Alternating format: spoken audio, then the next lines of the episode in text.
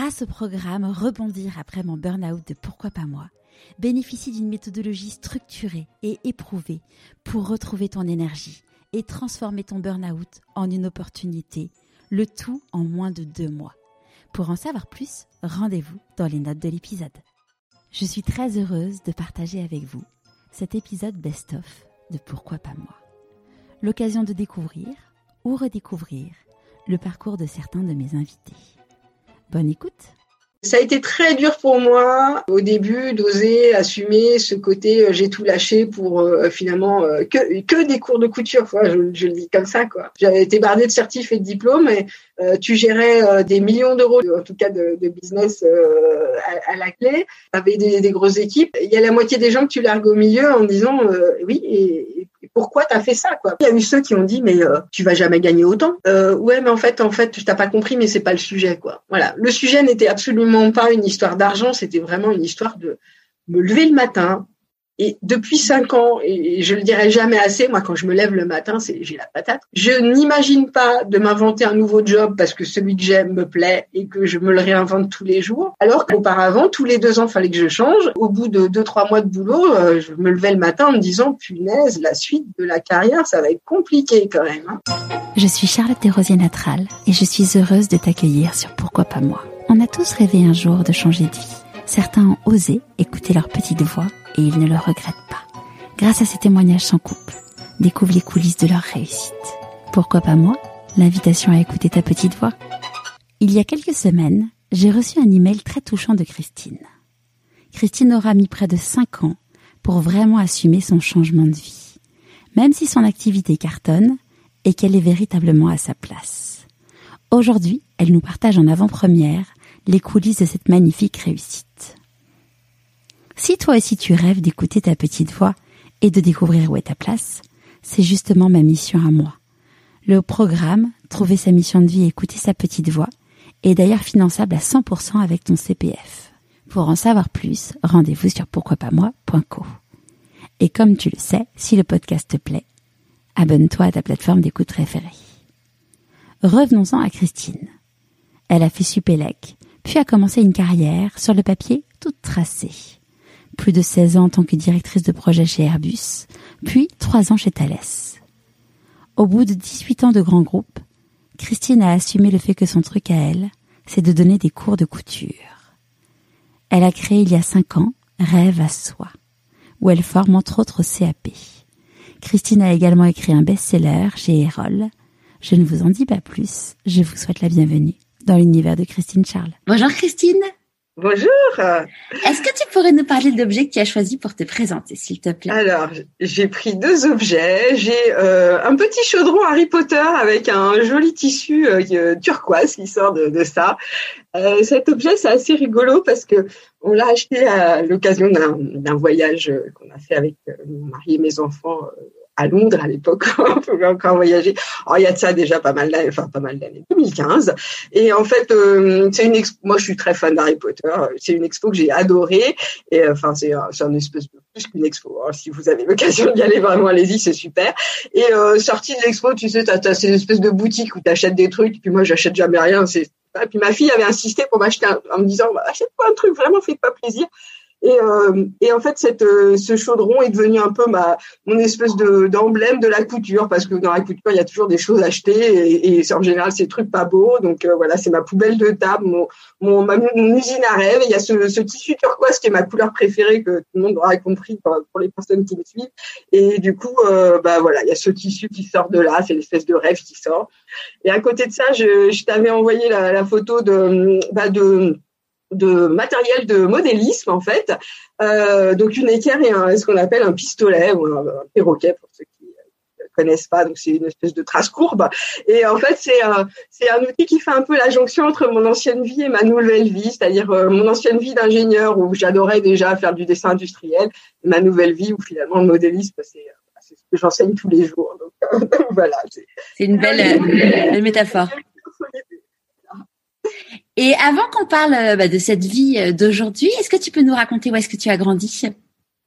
Alors moi, je suis née à Montpellier euh, par un pur hasard de la carrière de mon père qui était qui travaillait pour l'État et donc qui avait eu un poste pendant quelques années à Montpellier.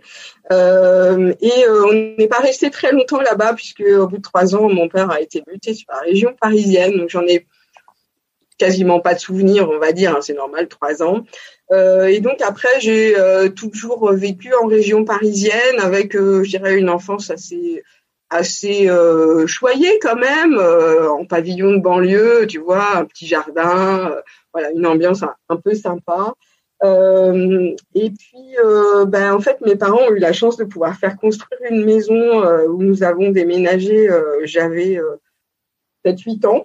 Donc ça a été un gros changement parce qu'on a changé de ville, j'ai abandonné toutes mes copines, enfin voilà, a un peu déracinement. Et puis comme c'était une maison euh, finalement un peu plus grosse que celle des autres, je, je me démarquais un peu des copines. Enfin voilà, donc il y a eu un, un changement un petit peu drastique à ce moment-là. Et quand tu dis euh, que tu cette, euh, ça, ça faisait un décalage par rapport aux copines, tu te démarquais, c'est dans plutôt dans le sens positif ou, ou négatif? Euh, Non, parce que quand des copines habitent en appartement et que toi tu habites une grande maison, quand elles viennent jouer à la maison, il y a un petit côté de jalousie. ça, ouais. ça fait vite un, un petit gap, pas forcément facile à gérer quand t'as quand t'as qu'une dizaine d'années. Euh, mais bon, j'avais encore euh, pas mal de copines euh, jusqu'au jusqu'au primaire. Euh, j'ai eu, je pense, une, une enfance assez assez voilà normale. J'étais une élève par contre très réservée. Alors ça fait toujours rire les gens quand ils me connaissent maintenant, quand je leur dis que j'étais hyper timide, que je parlais à personne. J'adorais lire, j'adorais que des, j'avais que des activités solo, tu vois, des trucs. Vraiment, je me Donc j'avais quelques super bonnes copines, mais alors genre tu les comptes sur les doigts d'une main, quoi. Euh, mais euh, ouais, c'était c'était quand même une, une période où euh, l'avantage c'est qu'à ces âges-là, quand même, les gamins sont sont assez ouverts et euh, il y a encore trop de jalousie. Mais c'est amusant parce que tu vois, euh, dans, dans différentes personnes que j'ai interviewées euh, qui me disaient euh, être très très timide enfant, je pense à Heidi Sevestre qui est glaciologue, donc docteur des glaciers, qui aujourd'hui est professeur à l'université de glaciologie, qui fait des documentaires à la télévision sur la glaciologie et qui en fait finalement aujourd'hui n'est plus dans l'univers scientifique mais plus sur la partie euh, promotion de, de, sa science. Et, et, elle disait quand elle était petite, elle était très très très timide. Et euh, pareil, tu vois, c'est l'épisode qui va être diffusé euh, cette semaine avec Charlotte Ducharme qui euh, a créé Cool Parents Make Happy Kids. Qui en fait, Charlotte, elle fait des conférences, elle a écrit un bouquin, elle elle se met en scène dans des vidéos et tout. Et elle dit mais petite, elle était hyper timide. Et tu dis c'est fou de se dire qu'en fait euh, toutes ces personnes euh, et enfin moi je pense que j'en fais partie aussi parce que quand papa il me rappelle que quand j'étais petite je, je lui lâchais pas la jambe quand il y avait du monde qu'en fait euh, on parle souvent du moi enfant et compagnie. Alors il y a, il y a évidemment des choses qui restent mais souvent les plus timides est-ce que finalement il y a quelque chose qui nous bloquait? Je sais pas c'est amusant de voir ça oui, ça, ça fait partie. Pourtant, j'ai fait beaucoup de travail d'introspection sur plein de trucs, mais alors sur cet aspect-là, j'en sais rien. Euh, par contre, euh, c'est vrai que j'ai écouté ton podcast sur la théorie de la veste l'autre jour, et euh, je raconterai un peu plus tard. Tu penseras me poser la question comment justement je me suis un peu forcée à sortir cette timidité en allant mais vraiment dans une zone d'inconfort total à l'occasion d'un stage d'été et ça a été bah, tout d'un coup je suis passée du non timide à bon bah vas-y parce que de toute façon il n'y a pas le choix quoi. et euh... je l'ai pas fait volontairement, mais c'est vrai que je me suis un peu forcée à me dire bon là ça suffit quoi. Ouais, de toute façon il y a un moment il faut faut y aller quoi. il faut sortir sa, sa, sa, petite zone de confort, ça ça peut, ça, ça peut pas le faire dans, de toute façon dans ce que tu veux faire plus tard. Et comme dit Annabelle donc qui est l'auteur de la Annabelle Roberts qui est l'auteur de la théorie de la veste, c'est que c'est voir quelle est ta peur et aller justement l'affronter parce que c'est comme ça que tu vas pouvoir la dépasser. Exactement. Mais je l'ai fait euh, de manière euh, totalement. Euh, oui, consciente. voilà, enfin voilà, sans, sans, le théoriser en tout cas. Ouais. Et, et quand tu étais petite, c'était quoi tes rêves? Alors mes rêves, parce que je sais que tu poses la question à chaque fois, donc je me suis préparée. j'ai fait mes petites artistes. j'ai essayé un petit peu de me souvenir. C'est assez marrant parce que j'ai pas forcément euh, beaucoup de souvenirs de d'idées, si tu veux, de quand j'étais enfant, mais par contre d'activités, oui. Et c'est vrai que euh, j'ai été beaucoup déjà dans des activités manuelles. Alors j'habillais mes poupées, je faisais énormément de maquettes, d'activités manuelles. Enfin, mon père adorait bricoler, donc euh, je bricolais avec lui. Euh, été abonnée à une revue qui je crois existe encore, qui s'appelle Astrapi, et tous les mois. Ah oui, ça existe encore. Il y avait de bricolage qu'il fallait construire. Donc, euh, j'enquiquinais mon père à dire Papa, il faut aller acheter du bois, du balsa, du machin, et il faut faire le truc qui a écrit dans Astrapi. donc, on a on a collectionné un certain nombre de, trucs de bricolage de, de gamins comme ça. Mais euh, c'est vrai que j'adorais euh, construire, créer. Enfin, il fallait, voilà, il fallait que je m'occupe comme ça. Et je pense que du coup, mes rêves, c'était un peu de continuer à construire, créer. Euh. Et puis sinon, bah, c'est vrai que je vivais. Je pense que je vivais beaucoup dans l'instant présent, si tu veux, dans le dans ce côté un peu insouciant de l'enfance où tu te projettes pas forcément sur quelque chose. Les mes idées de métier sont venues plus tard, c'est-à-dire plutôt au niveau du collège à ces moments-là. Et c'était quoi alors ces idées? Eh ben, en fait, euh, je me souviens très très bien qu'en quatrième, on a eu un prof de, alors ce qui est devenu la techno depuis, hein, euh, qui nous avait fait euh, travailler sur c'est quoi le logement le mieux adapté et construisait une maquette de ce logement-là. Et j'ai adoré ce projet. C'est-à-dire que tout d'un coup, je me suis mis à construire une espèce de maquette de maison, mais un truc incroyable. Et qui avait, du reste, été exposé à l'expo de fin d'année du, du collège. J'étais très, très fière de, de ça. Et euh, de là, je m'étais dit, euh, moi, je vais être architecte. Voilà, c'est. C'était un métier qui me bottait. Je me disais, euh, c'est chouette, tu construis des maisons et en même temps, tu fais du bien aux gens parce que quelque part, tu leur agences le truc comme ils le sentent, mais en même temps, le truc intelligent qui va, qui va leur permettre d'être bien chez eux, quoi. bon, je pense que l'expérience de l'année qu'on vient de passer montre que c'est primordial, mais voilà, c'était pour moi c'était intéressant de, de, le voir comme ça. Alors c'est vrai que malheureusement euh, ou heureusement, j'avais un père qui travaillait dans ce secteur-là, euh, qui gérait une, une, société de, de, gestion immobilière tout simplement, et euh, ancien ingénieur lui aussi, et qui me disait euh, oui mais Christine, le problème c'est qu'en France, alors excusez-moi pour les architectes si c'est pas vrai, hein, j'en sais rien, mais qui m'a dit le problème des études d'architecture, c'est que les architectes ils savent faire des beaux trucs, mais ils n'ont pas les compétences techniques pour savoir si c'est réalisable ou pas. Alors, tu sais, bon, bah, c'est, c'est souvent vrai. Hein. ouais, écoute, euh, la parole du, du père, euh, qui avait très souvent raison en plus, donc euh, il y a aucune, j'avais aucune raison de remettre en cause ça. Et du coup, il me dit, bah écoute, tu fais plutôt des études d'ingénieur et puis tu compléteras par de la de l'architecture derrière, quoi. Ok, d'accord, ça me va bien, euh, voilà. Bon, à côté de ça, euh, pour celles qui me savent, je, je, continuais à énormément coudre, à énormément faire d'activités. Euh, mais j'ai, à ce moment-là, j'ai jamais imaginé en faire vraiment mon métier. Peut-être que je me suis jamais permis. Euh, aussi parce que peut-être parce que euh, si tu veux, j'étais euh, dans une famille où, on, enfin, la couture c'était pas un métier. Hein. Enfin, c'était pas, c'était pas envisageable d'en faire un métier, voilà. Et ta maman travaillait euh, ma maman a fait des, des études de commerce, euh, mais s'est arrêtée de travailler dès qu'elle nous a eus. Euh, comme ça, malheureusement, ça se faisait encore souvent de cette génération-là. Et elle avait repris euh, un petit peu d'activité euh, ponctuellement certaines années. Voilà, elle avait, mon père dans une partie de, sa carrière, enfin, il a eu besoin d'un coup de main sur certains postes. Mais voilà, c'était c'est une activité assez sporadique. Et, et, par contre, c'est vrai que moi j'ai toujours senti que ça ça l'avait gêné d'avoir fait des études et de pas en avoir fait quelque chose, si tu veux donc j'ai vécu dans cette euh, dans cette ambiance que, forcément et je comprends qu'elle ait transmis ça c'est euh, ok fais des études mais fais-en quelque chose enfin déjà fais des études déjà. Mais sans la pression si tu veux. C'est-à-dire fais des études que tu peux te permettre de faire. C'est-à-dire j'ai, j'ai jamais eu les parents derrière euh, bon allez il faut bosser et tout. Je, disons que je me mettais la pression toute seule hein.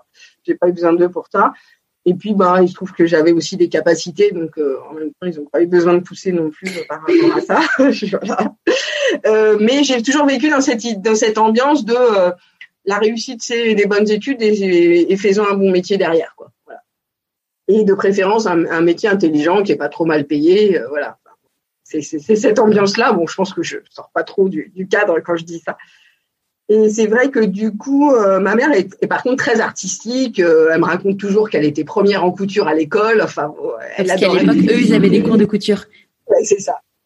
Et, euh, et, limite, si elle avait pu faire quelque chose d'artistique, ça lui aurait presque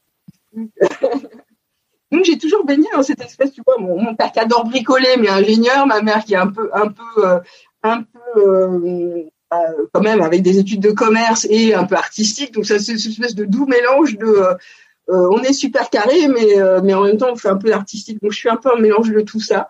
Et mais je pense que malgré tout, l'idée c'était bon l'artistique, ça reste de la du, côté loisir. Hein, et le boulot c'est autre chose et, et on mélange pas forcément les deux. Quoi. Donc je me suis jamais autorisée à imaginer que l'artistique puisse devenir un métier et encore moins euh, l'activité à 100% qu'on pouvait avoir. Donc euh, ça c'était, euh, je dirais jusqu'en quatrième, troisième. Alors il faut savoir j'ai eu des, des années de collège très difficiles parce que j'étais encore une fois un peu un peu en marge. En fait, moi je, je travaillais très bien, j'avais de super notes je faisais pas grand chose pour avoir des super notes. J'énervais un peu les autres à cause de ça. Et euh, c'est les années où limite tu t'étais, enfin en tout cas à cette époque-là, euh, t'étais bien vu si tu foutais rien. Euh, donc, euh, donc du coup j'avais très peu d'amis et euh, le collège a été un peu compliqué pour moi parce que voilà, je me retrouvais pas dans, j'avais j'avais pas de valeur commune avec les gens avec qui j'étais en classe et donc très peu. Mes amis se comptaient encore que sur les doigts d'une main, mais là pour le coup plus parce que j'avais pas trop d'autres choix. Et ça a été beaucoup mieux quand je suis arrivée au lycée, où alors là tout d'un coup euh, je suis devenue beaucoup plus ouverte avec plein de copines. Pourquoi?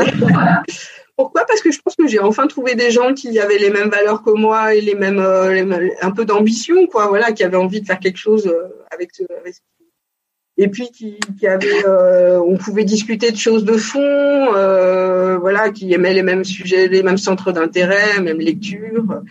Et là, en fait, je me suis un peu poussée. C'est assez marrant parce que j'ai toujours aimé le, la fantasy, la science-fiction. Je sais pas pourquoi je te raconte ça, mais bon, c'est pas grave.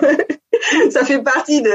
Et, euh, et donc, je me suis mis à jouer aux jeux de rôle. Je sais pas si tu connais ces jeux de rôle. C'est des jeux de plateau où en fait on s'invente un personnage. Donc, euh, on sait un et euh, à l'époque, c'était un truc, mais uniquement masculin. Quoi. Il y avait que les gars qui jouaient à ça. Et moi, je me suis dit, mais moi, j'adore ce truc, cet univers-là. Pourquoi je ferais pas un club de jeux de rôle de filles avec mes copines, quoi? Parce qu'après tout, on s'éclate très bien.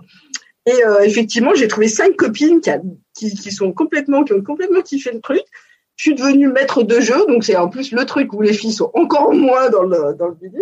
Et puis euh, j'ai commencé à intégrer des gars et on a fait les premières euh, des, premières parties mixtes et les gars ont adoré. Enfin, ils ont halluciné au départ parce que c'est vrai que quand tu vois, euh, j'avais une copine, une grande blonde, super élancée, aux yeux bleus, qui commence à annoncer qu'elle sort son bazooka pour aller tuer je sais pas quoi. Le gars, il est assez là, oh là, au secours. Non, mais bref, tout ça pour dire que c'était des belles années. Euh, et j'ai commencé un peu à sortir de ma coquille grâce à ça. C'est-à-dire qu'en fait, en jouant le rôle de quelqu'un d'autre, c'était plus facile de commencer à se dire, euh, allez, je, puis j'étais dans un environnement euh, euh, facile et tout.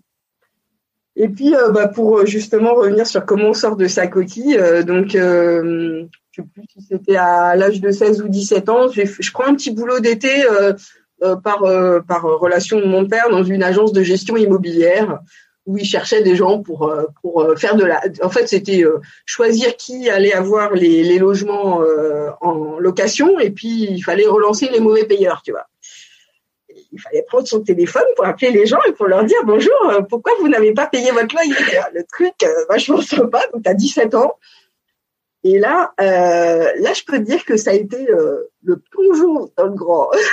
C'est-à-dire que c'est super timide. Déjà, moi, prendre mon téléphone, c'était l'horreur. Même pour appeler quelqu'un que je connaissais. Appeler quelqu'un que je connaissais pas, alors là, c'était inenvisageable. Je mettais deux heures avant de me dire, bon, allez, on va y aller. et là, tout d'un coup, il faut que tu appelles quelqu'un et tu sais que tu vas te faire engueuler au bout du fil parce que de toute façon, ces gens-là, s'ils n'ont pas payé, c'est pas pour rien. Et euh, ou alors, enfin, ou tu te fais engueuler, ou alors tu as des, des histoires euh, difficiles de vie qui font que euh, je suis sortie de là, enfin je fais court, mais je suis sortie de là, mais alors c'était plus un problème d'appeler qui que ce soit. je pouvais appeler qui que ce soit, c'était plus un problème de parler à qui que ce soit. Enfin bref, ça a été vraiment le, le, côté bah, ouais, je me suis pris des vestes pas possibles, je me suis fait engueuler au téléphone, je, mais au bout d'un mois, c'est bon, je j'étais plus timide. Quoi. Donc je, moi, je conseille vraiment aux gens, si vous êtes timide, bon bah trouvez-vous un truc horrible comme ça, et puis après vous verrez, ça va aller beaucoup mieux. Allez-vous faire une bonne séance? Quand je parle, non, c'est bon. Ah, c'est bon, ça va. quand je parlais avant, ça faisait un écho. Oui, euh, allez, allez vous prendre une bonne séance de téléprospection si vous êtes timide et ça va bien se passer. Ça va bien se passer, voilà. Et, ça m'a beaucoup, ça m'a beaucoup aidé cet aspect-là après. Tu vois, c'était. Et au moment du coup euh, de choisir ce que tu allais faire, donc tu t'es dit ok, euh, je vais écouter papa, je vais, je vais faire, je vais faire une école d'ingé. Comment ça s'est passé cette période-là? Alors ouais, c'était en terminale, donc euh, les études continuent à bien se passer. Donc tu vois, à un moment donné, tu as ce qu'on appelait à l'époque la voie royale, mais c'est vrai, c'est un peu ça, c'est-à-dire que finalement, d'année après année, la question de l'orientation se pose pas. Bon, je sais que c'est loin d'être le cas pour tout le monde, mais voilà quand. Et tu te retrouves en terminale, et t'es aussi bonne en maths qu'en physique, qu'en français, qu'en machin, et euh, et là, euh, déjà, tu te dis, euh, alors, la voix maman HEC ou la voix papa école d'ingénieur? Déjà, ça va être compliqué à gérer. Est-ce que ta maman, elle avait fait HEC HEC jeune fille à l'époque, parce que c'était encore séparé entre HEC, hommes et femmes. D'accord. Un monde. Et, et, là, tu fais bon. Alors, bon, je fais quoi? Donc, tu discutes avec ta prof de maths, qui t'explique encore une fois que Ouais, mais en fait, HEC, c'est bien, mais tu pourras faire HEC après avoir fait une école d'ingénieur, l'inverse n'étant pas vrai. Donc, recule encore le moment de faire ton choix. bref, en gros, ne fais pas de choix, va vers une école d'ingénieur et tu verras plus tard où tu iras. Bon. Je continue encore à repousser l'obstacle et euh, encore la, facilité, la facilité, entre guillemets, parce que ça loin d'être facile, de dire, bon, bah, je, donc je pars pour euh, deux années, enfin, deux ou trois années prépa euh, ingénieur avec quand même dans l'idée de rentrer dans une école de BTP pour euh, faire ce fameux ingénieur euh, dans, le, dans le domaine de, la construction pour remplir derrière. Bon, l'histoire des grandes écoles en France, c'est que tu passes un concours qui ouvre 20 écoles en même temps et que le classement fait que tu atterris dans l'école dans laquelle tu atterris. Donc, tout l'été des concours, bah, j'ai guetté les écoles et puis bah, celle que je voulais, je l'ai pas eu. C'était quoi ce que tu voulais? Je voulais aller à Centrale Paris parce que c'était l'élite du truc. Euh, voilà, je me dit, euh, ça serait chouette. Et puis, bah, dans le même concours, il y avait Supélec, donc j'atterris à Supélec. tu sais, c'est l'histoire de la vie, tu fais bon. Mais en fait, euh, quand t'as pas trop d'idées préconçues et que tu te dis, bon, ouais, pourquoi pas, puis on verra bien après, me laisser vraiment porter par le truc, quoi. Du reste, c'est un peu l'histoire de mes dix premières années de, de professionnel aussi. Tu te laisses porter par le truc, puis tu vois bien où Comment tu l'as vécu d'ailleurs, le fait que t'es pas l'école que tu voulais? C'est un peu dur parce que euh, tu passes tout l'été. Alors, euh, je vais passer pour une vraie vieille. À l'époque, tu passes tout l'été sur le Minitel. Internet n'existait pas encore, en tout cas pas à l'échelle. Et donc, sur le Minitel, à regarder ton classement tous les jours, tu sais, tu fais et puis ça, au bout d'une minute de connexion, tu as droit au, bidule. Euh, non, c'est assez rigolo, mais, mais à part ça, non, ça a été assez dur. Ça a été assez dur, d'autant qu'à l'époque, j'avais déjà rencontré mon mari, puisque j'ai rencontré mon mari en prépa, que personne ne fait, mais voilà. pourquoi pas toi? Bah, Pourquoi pas moi, voilà. Euh, et, euh, et lui, il savait déjà où il allait, et, moi j'étais là. Bon, alors, à un moment, ça va, tu vas me cracher de morceaux. Jusqu'à la, quasiment la dernière minute, j'ai espéré, et puis bah non, ça, ça, le, la liste d'attente n'est pas remontée jusqu'à moi. Bon, c'était pas très grave. Après, euh, tout le monde m'a dit non, mais Supélec, c'est une super école. Et c'est vrai, hein, il n'y a pas de. Clairement pas de souci par rapport à ça. Il y a juste que ça débouchait pas sur les métiers que, que j'avais envisagé au départ. Mais je pense que ça m'est vraiment euh, si gêné que ça, parce qu'en fait, quand tu prépares, euh, finalement, tu, tu, tu, te prépares pendant deux ans à cette idée que bah, tu auras ce que tu auras et, et, et, et, tu feras, et tu feras la carrière que, que tu as envie de faire avec ça. Quoi. Enfin, si finalement, ça t'ouvre des portes. Malgré tout, ça fermait quand même le BTP. avec Supélec, on va quand même pas forcément travailler chez Bouygues euh, pour faire des trucs. J'aurais pu tenter, mais je l'ai pas, je suis pas, je m'en suis pas senti capable, ou je me suis pas permis. Bref, je fais mes études euh, Supélec, euh, classiques. Je sors de là euh, avec mon diplôme, euh, et puis je, finalement, avec le temps, je m'étais quand même pas mal plu dans le secteur, si tu veux, et je me dis, finalement, j'aime bien les trucs un peu innovants. Alors, j'avais toujours aimé un peu les trucs et donc, euh, bah, je postule à différentes boîtes, dont euh, la boîte où j'ai atterri, euh, qui est devenue le groupe Airbus depuis, alors avec 25 000 changements de nom, dont je vous ai parlé le nom, et dans laquelle j'ai fait 15 ans de carrière, quand même. Voilà, donc j'ai atterri en tant que développeur. Alors, je faisais de l'informatique, du coup. tu vois. Mais ça créait quand même des trucs, quoi. Euh, et j'avais quand même atterri dans un dans un département où on créait des nouvelles choses. Euh, on était un peu innovant, donc, euh, je travaillais pour la défense et on faisait notamment des, trucs pour les sonars, des sous-marins et des bateaux. Donc, rien à voir avec le bâtiment. Mais tu sais, c'est voilà, tu te laisses. Enfin, moi, en tout cas, je me suis laissé porter. Alors, j'ai quand même fait le choix de pas aller vers euh, ce qui ce qui payait le mieux, c'était la finance et ces trucs-là, parce que alors là, je me suis dit non, moi, bosser pour la banque, je vraiment pas l'intérêt.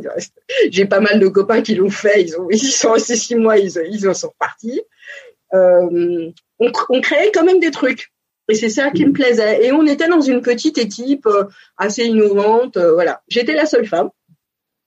Et puis à Supélec, il n'y a pas beaucoup de femmes non plus. Oh, il y en a, mais c'est pas une grosse. Voilà, c'était pas énorme, mais j'avais quand même une bonne bande de copines. Mais là, dans l'équipe, euh, j'étais la seule femme, et en fait, euh, c'est un peu l'histoire de ma première partie de carrière, c'est que ma première partie de carrière, j'ai été souvent la seule femme, ou en tout cas, ou alors l'autre femme, c'était la, c'était la, la, DRH, la responsable de la com, ou euh, ou l'assistante de direction ou l'assistante du, du département.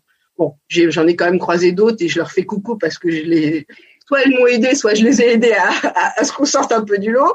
Mais n'empêche, on n'était pas nombreuses. Donc, en fait, ça va expliquer aussi pourquoi maintenant, en fait, je ne travaille qu'avec des femmes. quand je travaille qu'avec des hommes, c'est rigolo. Et quand, quand je regarde ça de loin, je me dis, bon, bah, ok, euh, moitié de vie avec, avec des hommes et moitié qu'avec des femmes. Bon, L'équité est là. Et euh, donc, difficile de se faire sa place et en même temps, euh, bah, euh, j'avais été recrutée parce que je pense que je, je convenais au poste, donc euh, on y va. Et, donc je fais une première partie de carrière où je grimpe euh, gentiment de développeur. Je passe très vite à chef de projet parce que moi le développement informatique j'étais nul. Faut quand même se dire, je faisais pas des trucs là. Par contre j'étais bonne à manager, à gérer, à structurer, à organiser.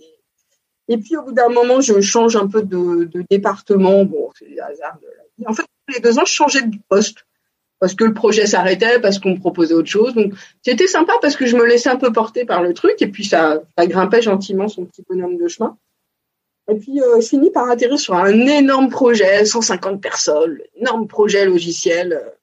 Et là, euh, euh, je découvre que finalement la relation client, parce que je me retrouve en contact du client à essayer de comprendre ce qu'il veut, ce qu'il veut qu'on fasse et à aller expliquer aux développeurs informatiques ce qu'il faut faire. Tu vois. Donc, euh, donc j'essaye de de me mettre à la place du client et, euh, et, et, et d'aller expliquer aux autres comment faire. Donc, je commence à développer un peu ce besoin d'aller me mettre à la place des gens, de faire émerger leurs rêves ou ce qu'ils ont envie de faire, et puis de les aider à faire après derrière. Ça va beaucoup me servir et ça me sert tous les jours. Et ça me plaît beaucoup. Et tout le monde me dit, ah, mais t'es génial dans ce rôle-là, parce que vraiment, euh, tu fais bien la transition entre les deux, c'est super. Et bon, j'arrêtais du coup de développer là où j'étais nulle, et en même temps, je, et, et, et du coup, le fait d'être, de plus être du tout timide vis-à-vis des clients, c'était génial. Euh, alors, je trouve qu'entre temps, je fais deux enfants euh, avec un peu de difficulté, il faut quand même le dire, puisque je fais quand même quatre grossesses pour deux enfants, donc euh, c'est un peu compliqué. Euh, et euh, je remets en cause un certain nombre de choses, notamment je perds mon père euh, juste avant la, naissance de, enfin, juste avant de concevoir ma, ma fille, mon deuxième enfant. Donc, je remets en place pas mal de choses, mais, mais je continue à être dans ce, ce mood-là où je me dis, ouais, mais bon, c'est ta carrière, vas-y, avance. Puis tu sais, dans ces grands groupes, on te bourre un peu le mou quand même, il faut quand même se le dire. C'est-à-dire que on te dit que tu as ta carrière devant toi, on te met dans des formations de management, de machin, de trucs euh, qui te font rêver, et puis, euh, et puis tu continues à monter. Quoi. Et puis arrive à un moment où tu continues à monter, puis tu finis par découvrir que euh, bah, en fait, il euh, y a un, une réorganisation qui arrive par là. Et puis là, tout d'un coup, tu vois, donc parce que euh, il y avait un projet qui s'était pas bien passé, donc il fallait tout changer pour que ça se passe mieux, soi-disant. Et puis là, tout d'un coup, tu te retrouves un jour en réunion plénière, donc on est à peu près en 2006, là, voilà, tu avais 10 ans de carrière. Euh, tu te retrouves en réunion plénière avec 50 personnes, dont 10 de ton équipe. J'avais déjà, moi j'avais 30 ans, j'avais déjà une équipe de 12 ou 13 personnes, je sais plus, dont euh, les trois quarts avaient, euh, avaient facilement 10 ans de plus que moi. Et tu te retrouves en réunion d'équipe et là tout d'un coup, euh, tu vois l'organigramme de la nouvelle organisation, ta case, et euh, TBD qui veut dire en, dans le jargon des grands groupes to be defined, c'est-à-dire c'est pas toi. Donc personne l'avait prévenu. Ah, c'est élégant ça. Voilà, c'était élégant. Et là tu fais ah ouais, en fait, ça fait deux ans que je rame pour essayer que ce projet reste à peu près à flot. Et là, personne n'est venu me voir à l'avance pour me prévenir que devant tout le monde, on allait t'annoncer que ta case était vide. D'accord. Alors autant te dire que ça a été très dur. Moi, je suis quelqu'un de très émotif, donc, je suis partie de la salle. J'ai atterri aux toilettes euh, juste pour lâcher les vannes, comme j'appelle ça. Je suis revenue dans mon bureau, j'ai vu toute mon équipe défiler. Non mais Christine, mais c'est pas possible, ils peuvent pas faire ça. Il y a que toi qui peux occuper ce poste-là, de toute façon. Et alors, euh, ça a été les, mois les plus horribles de ma de ma vie, je crois. C'est-à-dire que pendant deux ou trois mois, on a essayé de me mettre dans une autre case dans laquelle je voulais pas aller. C'est-à-dire, en fait, on voulait me mettre en tant que chef d'équipe de développement logiciel, un truc où je savais que j'étais pas bonne, quoi. Euh, et, et, par contre, on essayait de mettre quelqu'un d'autre à ma place, alors que je connaissais par cœur le périmètre et que.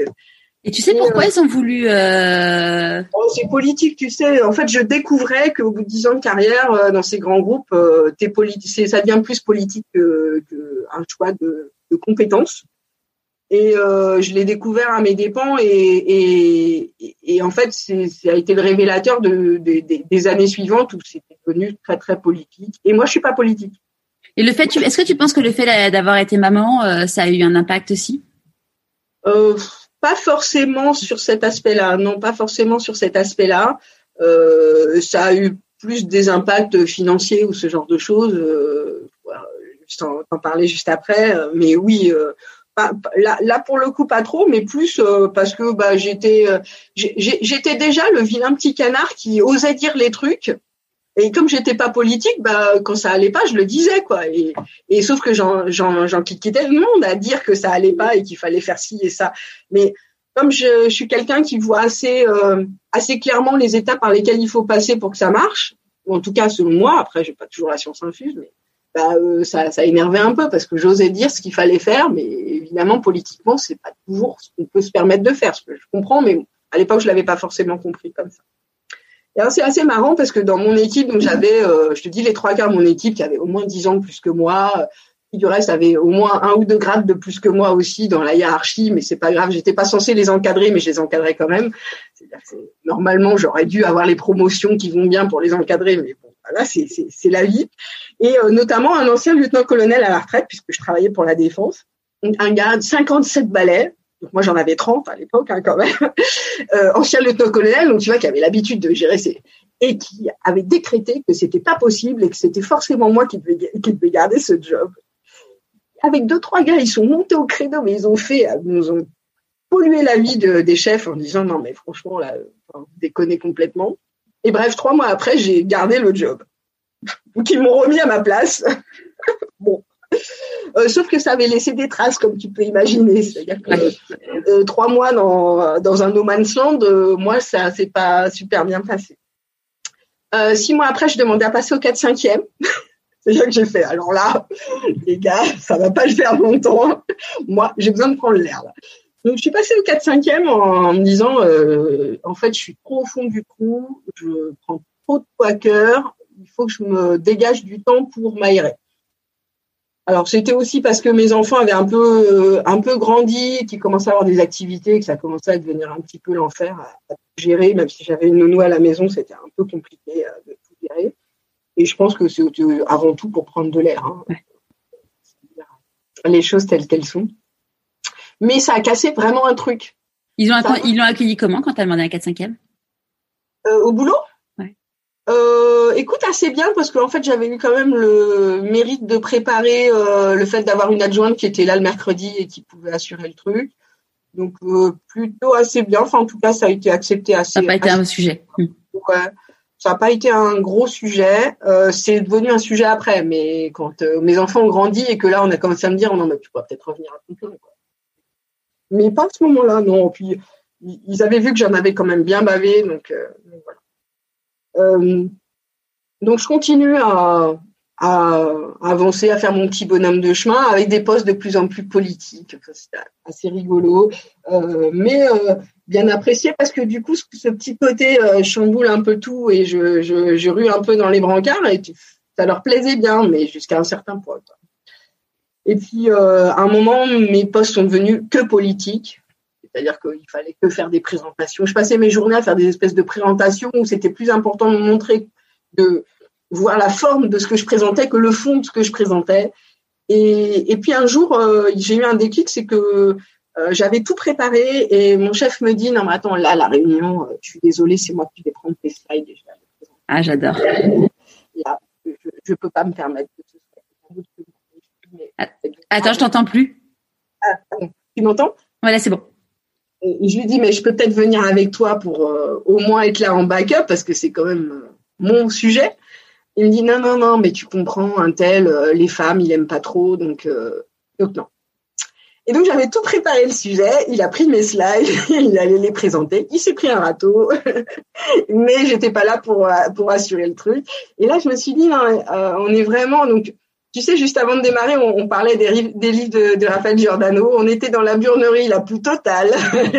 Et sauf qu'à l'époque j'avais pas mis ce nom-là devant, donc pour ceux qui connaissent pas, je vous invite à, à lire le livre sur le lion. Le bazar du zèbre à poids. C'est le dernier. Je crois qu'il en parlait déjà dans, le lion. Et, euh, et voilà. Donc, euh, ça a été un peu le déclic. Je me suis dit, bon.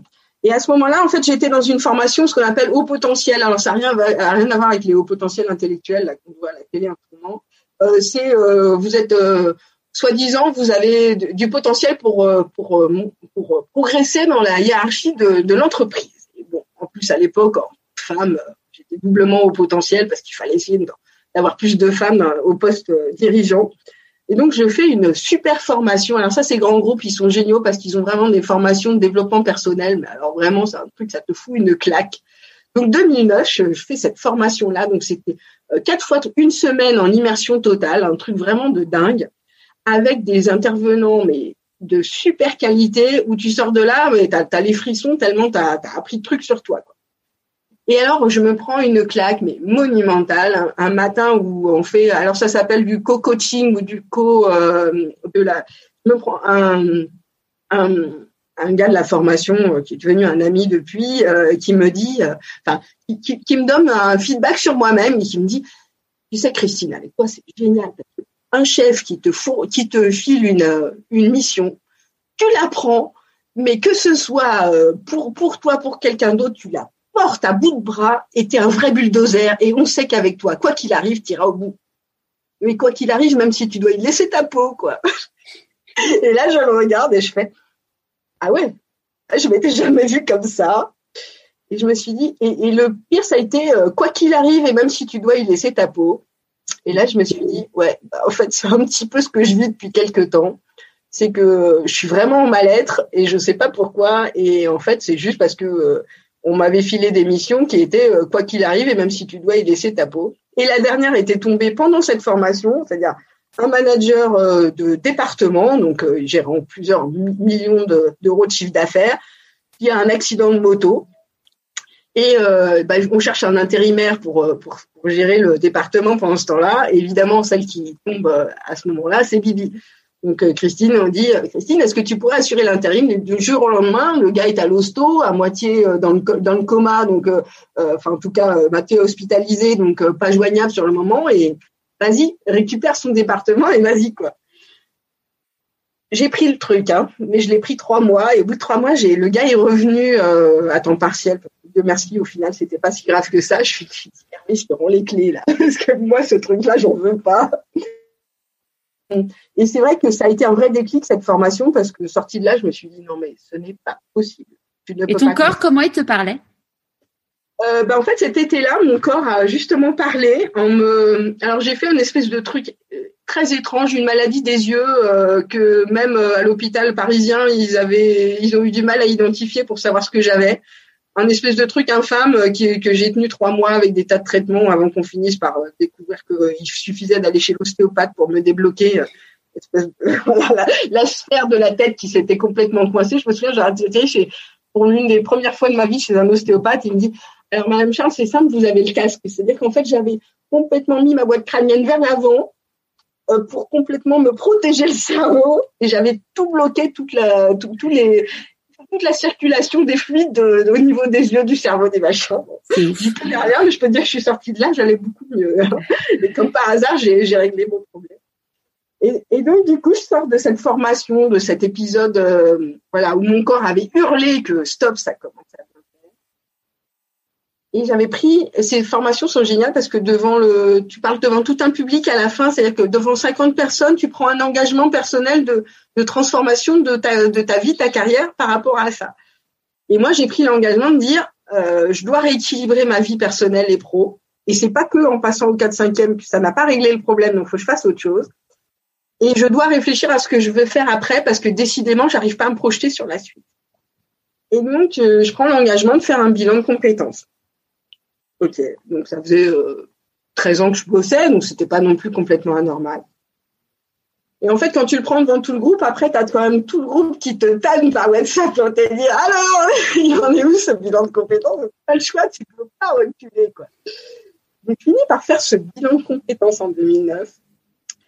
Et euh, pour la faire courte, ça a été révélateur et pas révélateur. C'est-à-dire qu'en fait, en gros, ça a dit qu'il fallait que je change un peu de métier, d'environnement mais j'ai pas su lire les messages qu'il y avait dedans.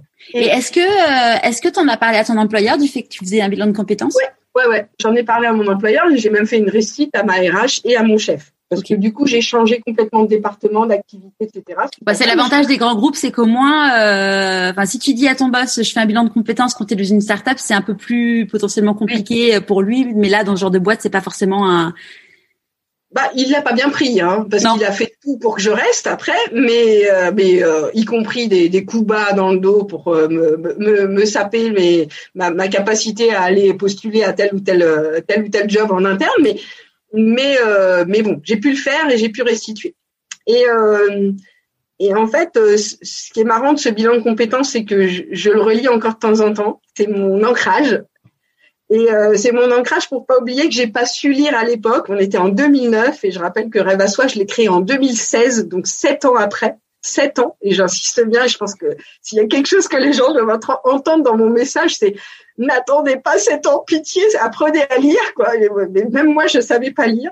Euh, dans ce bilan de compétences, il était clairement écrit que j'étais faite pour développer les compétences, que j'étais faite pour le domaine artistique et pour l'enseignement. C'est-à-dire que tu sais, tu as, des espèces de plein de tests psychologiques dans tous les sens. Et, dans mon bilan, il y a trois pics. Quoi. Il y a vraiment euh, transfert de compétences, enseignement et éléments artistiques. Et là, tu fais...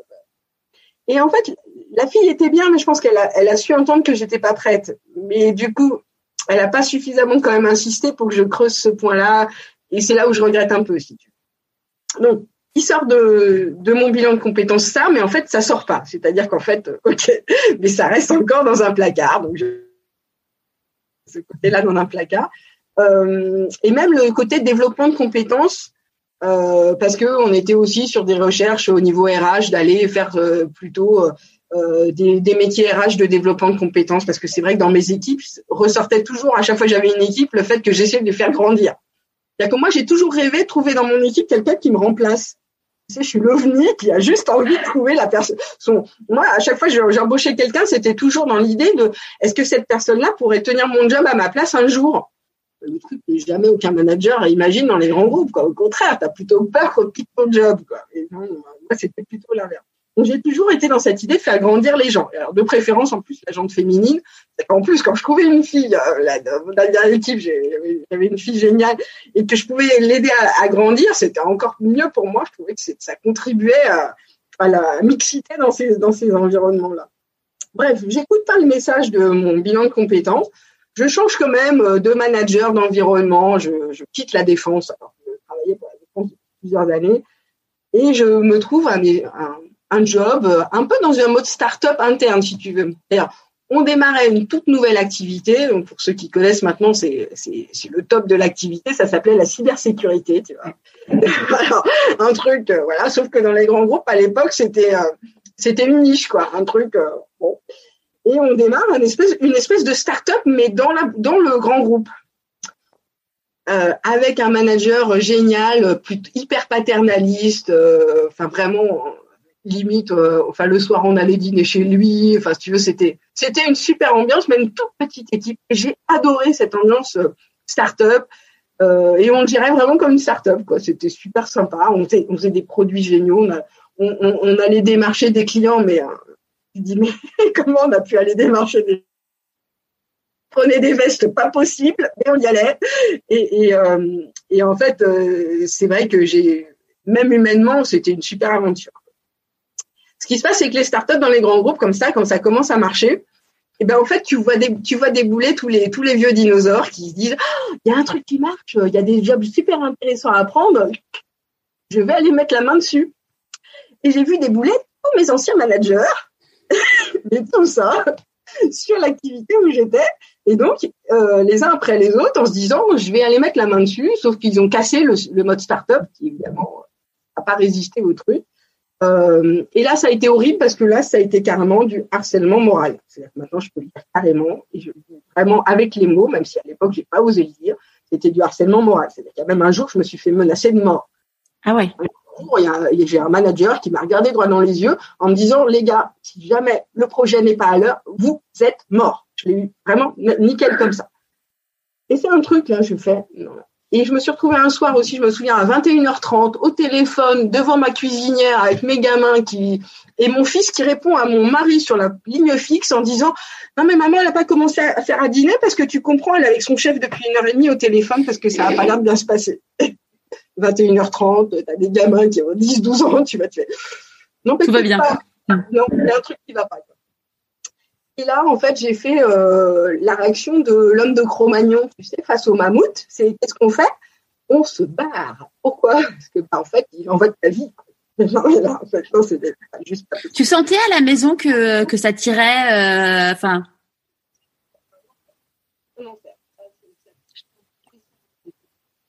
Je t'entends plus. Là, c'est bon. Euh, je pense que c'est mon écran. C'est un enfer. Tu m'entends encore? Je t'entends de loin. Ah, pardon. Comme ça, ça c'est mieux, ouais. c'est quand euh, c'était un enfer, en fait. C'était euh, un côté. Euh, bah, en fait, j'avais pas de temps. Donc, le, peu de temps que j'avais, c'était pour faire un dîner, pour faire machin. Enfin, c'était que de la logistique familiale, quoi. Donc, quand t'as pas de temps pour écouter les gens, bah, ça se passe pas bien, ça tiraille dans tous les sens, quoi. Et, et du reste, ça, ça a été l'un des messages que j'ai reçus de mes enfants après. C'est maman, mais qu'est-ce que t'es zen? Qu'est-ce que ça fait du bien d'avoir une vraie maman zen à la maison, tu vois, le truc.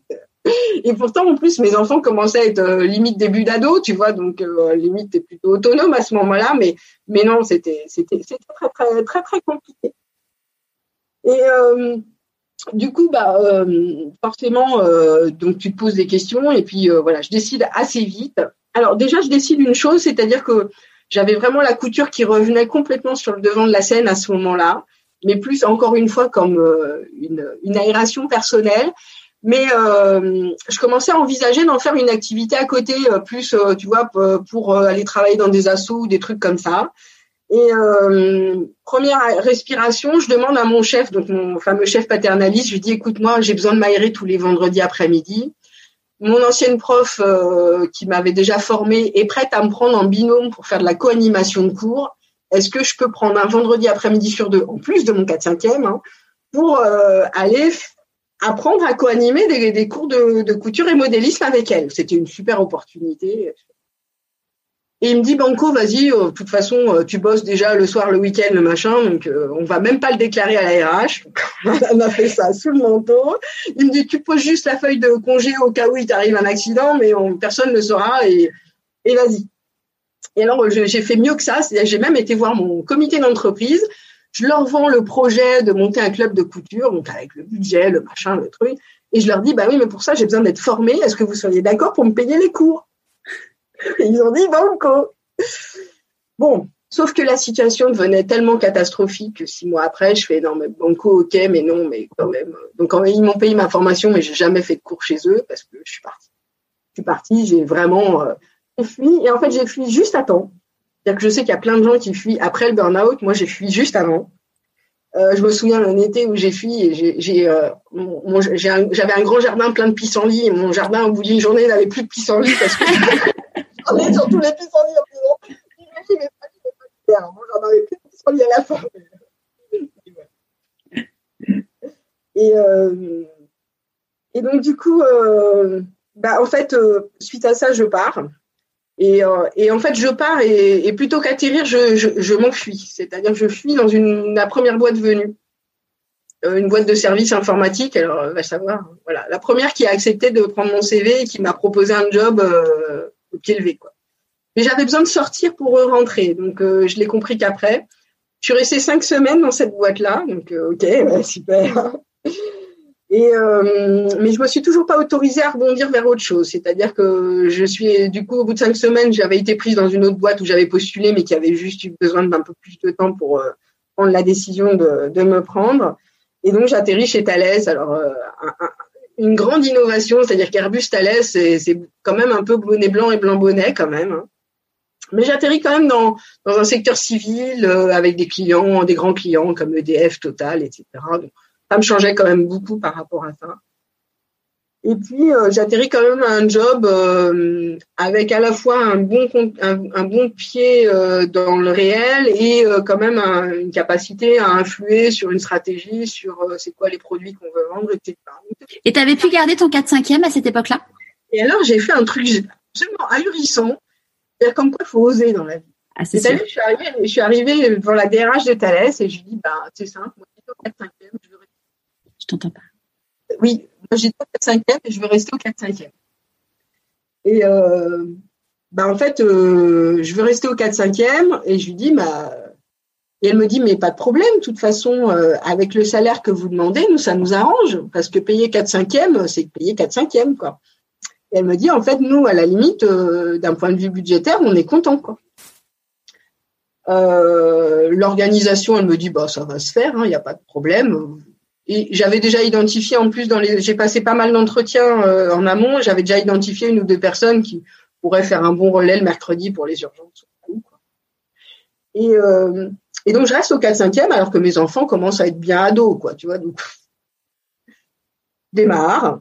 Et puis au bout de six mois, je vais voir ma RH. Je fais bon, alors euh, dans mon contrat, il y a marqué que j'ai pas le droit de bosser à côté, mais en fait, je voudrais lancer des clubs de couture est-ce que je peux avoir l'autorisation de bosser le mercredi et le samedi euh, pour des clopinettes, pour euh, commencer à donner des cours de couture parce que c'est quand même un peu ma bulle d'oxygène.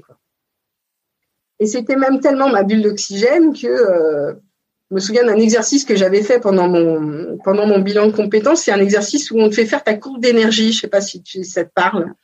Donc en fait, tu prends tous les jours de la semaine, tu notes ton niveau d'énergie personnelle. Ah, moi j'appelle ça la météo intérieure. Ouais. en fait, euh, en fait, euh, tous les matins, tu notes, euh, tu notes un peu ton niveau d'énergie.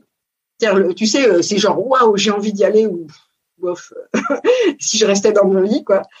Et, tous les soirs, tu notes ton niveau d'énergie avant d'avoir pensé à ta journée du lendemain et en ayant pensé à ta journée du lendemain. Et là, c'était assez marrant parce que je bossais lundi, mardi. Donc ça démarrait dimanche soir, plouf, la courbe d'énergie qui chute à mort, en prévision de ce qui t'attend le lundi. enfin bon, qui est quand même assez haute. Et là, euh, donc le lundi, tu donnes tout, le mardi, tu donnes tout. Évidemment, ton énergie descend au fur et à mesure. Et là, mardi soir, tu arrives au fond du trou. Et mardi soir, tu commences à penser à ton cours de couture du lendemain. Et là, oh, tout d'un coup, tu réalises que ça t'a redonné un coup de boost.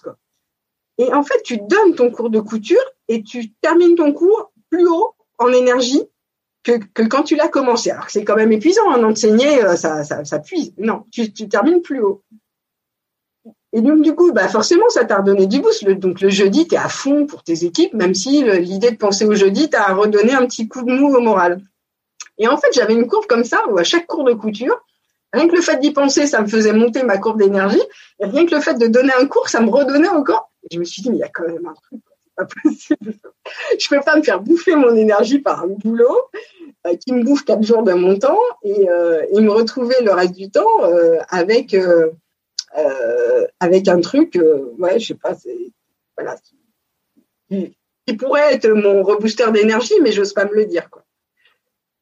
Bref, se passe encore deux ans, nouvelle réorganisation comme ces grands groupes savent encore en faire, nouvelle formation de haut potentiel comme. Euh, c'était un peu un jour sans fin cette affaire. puis cette nouvelle formation m'apportait rien. Voilà, pour le coup, j'avais fait un peu le truc. Le seul truc que ça m'a apporté, c'est un qu'on appelle un feedback 360. C'est un truc où en fait tu t'auto-évalues sur un certain nombre de critères managériaux et tu fais, tu poses les mêmes questions à ton équipe à des gens qui travaillent avec toi et à ton manager. Et tu te reçois le truc, et après, tu as quelqu'un qui te décortique. Et là, tu te prends la baffe du siècle, c'est-à-dire que tu découvres qu'en fait, tu te vois à certains endroits, mais ton chef te voit pas du tout. Mais alors pas du tout aussi efficace que tu te juges l'être et que tes pairs le jugent l'être. bref, en fait, ton chef voit pas du tout ce que tu apportes dans le business, quoi. Et là, tu fais, ah ouais. Et là, tu commences à te dire, bah, et ça fait trois ans que je suis dans le job, je m'ennuie. En fait, il faut savoir, tous les deux ans, je changeais. Donc, au bout de deux ans, je m'ennuie. Au bout de deux ans, je cherchais à trouver quelque chose de nouveau. Et là, tu dis, bon, ok. Donc là, il faut vraiment faire quelque chose de drastique. Euh, mon corps m'a encore envoyé un message cet hiver-là avec cette réorganisation qui remuait beaucoup de choses, etc. J'ai fait une sinusite, il a fallu quatre antibiotiques pour que je m'en sorte. J'ai été arrêtée trois semaines. Et là, j'ai fait, OK, stop, on va Et du coup, on va parler de Rêve à soi, parce que Rêve à soi est arrivé à ce moment-là, avec cette histoire de couture où je me disais, bon, vraiment, faut que tu fasses quelque chose, quitte à ce que ça ne dure que deux ans dans ta vie. Mais à partir de quand tu as commencé les cours de couture? Euh, c'est toi qui, enfin, où tu as commencé à apprendre, toi, à, coudre, à coudre? À, moi, j'ai commencé à prendre des cours de couture. Euh, je venais d'avoir mon diplôme du Pélec. D'accord. j'ai acheté ma, la, meilleure machine qui existait sur le marché. J'ai trouvé des cours et donc, en, du coup, en 1996, tu vois. Euh, donc là, j'ai enfin, des cours de couture et modélisme. Enfin, c'était des trucs assez poussés. Et euh, moi, j'ai commencé à en donner les tout premiers en 2012. Voilà, mais ça c'est étiolé euh, dans le temps, euh, au début, vraiment de manière sérieuse en 2014 et, et après, de manière active en 2016 quand Révasso a été créé. Bref, donc du coup, euh, cet été-là, un gros été de réflexion, j'ai encore mes notes de business plan, de machin. Là, donc, tu encore, encore salarié chez Thales? Oui, je suis encore salarié et j'ai même pas encore annoncé à qui que ce soit quoi que ce soit. J'ai rien fait du et euh, la seule chose que j'ai fait cet été-là, c'est que j'ai osé euh, commencer à en parler à mon mari, enfin voilà, mon mari qui était euh, mon, copain de l'époque de prépa, hein, ça fait quand même, on avait quand même plus, de 20 ans de, vie commune. Et là, je lui dis, j'ai fait tout ça, mais je voudrais faire ça. Qu'est-ce que tu penses? Et je pense que lui avait tellement perçu le mal-être, si tu veux, mais il le vivait tous les jours, qu'il m'a dit, bah ouais, vas-y. Je, je me souviens de l'avoir regardé là, de dire Comment ça? Bah ouais, vas-y. Oui, vas-y, quoi. Ah d'accord, ok, donc t'as, rien d'autre à dire. Bah, bah ouais, ben pourquoi tu pourquoi pas? Bah ok, d'accord, c'est gentil. Je m'attendais tellement à ce qu'ils me disent non mais attends, t'as pas fait tout ça pour ça, t'as pas fait toutes ces études. Eh ben non, c'était genre euh, banco, euh, lance-toi. Enfin, si, si tu sens que ça peut marcher, euh, vas-y. En gros, il me faisait 10 fois, 20 fois, 100 fois plus confiance que moi. Quoi. c'est ce qu'on appelle un ami magique. Ouais, c'est ça. Et, là, tu dis n'avais pas vu cet ami magique à ce point-là. Et là, j'ai été soufflée, euh, donc j'ai vu cet ami magique euh, arriver. Ça va? Il ne faut pas que tu bouges en fait. Il ne faut vraiment pas que je bouge.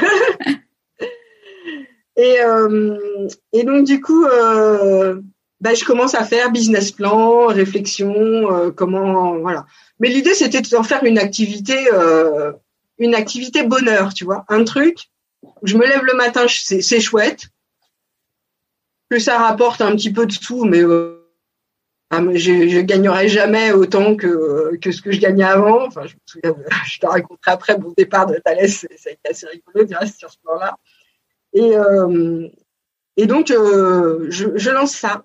Alors, ce qui est génial dans les grands groupes, c'est que par contre, tu es hyper accompagné. C'est-à-dire que je, reviens en septembre. Alors j'ai encore mes notes de, parce qu'à l'époque je lisais le livre de Maud Simon sur 12 euh, semaines pour changer de vie. Je plus le titre exact.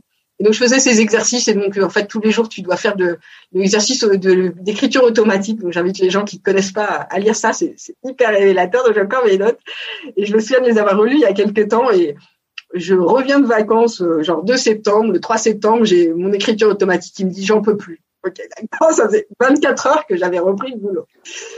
Bon, et euh, dans les grands groupes, en fait, tu as des, des cellules d'accompagnement à ce qu'ils appellent les sémages. Donc, c'est pour inciter les gens à aller créer leur boîte. Donc, je prends, euh, euh, c'est une copine qui m'en parle.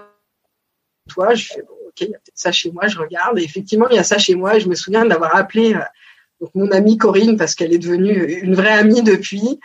Euh, je l'appelle et je lui dis bah je suis désolée alors j'ai un projet d'essaimage mais alors ça a rien à voir avec la technologie Thales parce que d'habitude c'est plutôt pour aller euh, prendre une super idée technique et essayer d'en faire une start-up avec moi je veux créer des cours de couture elle me dit bah ouais pas de problème comment ça, pas de problème? Je, bah, Ouais, bah, c'est un projet comme un autre.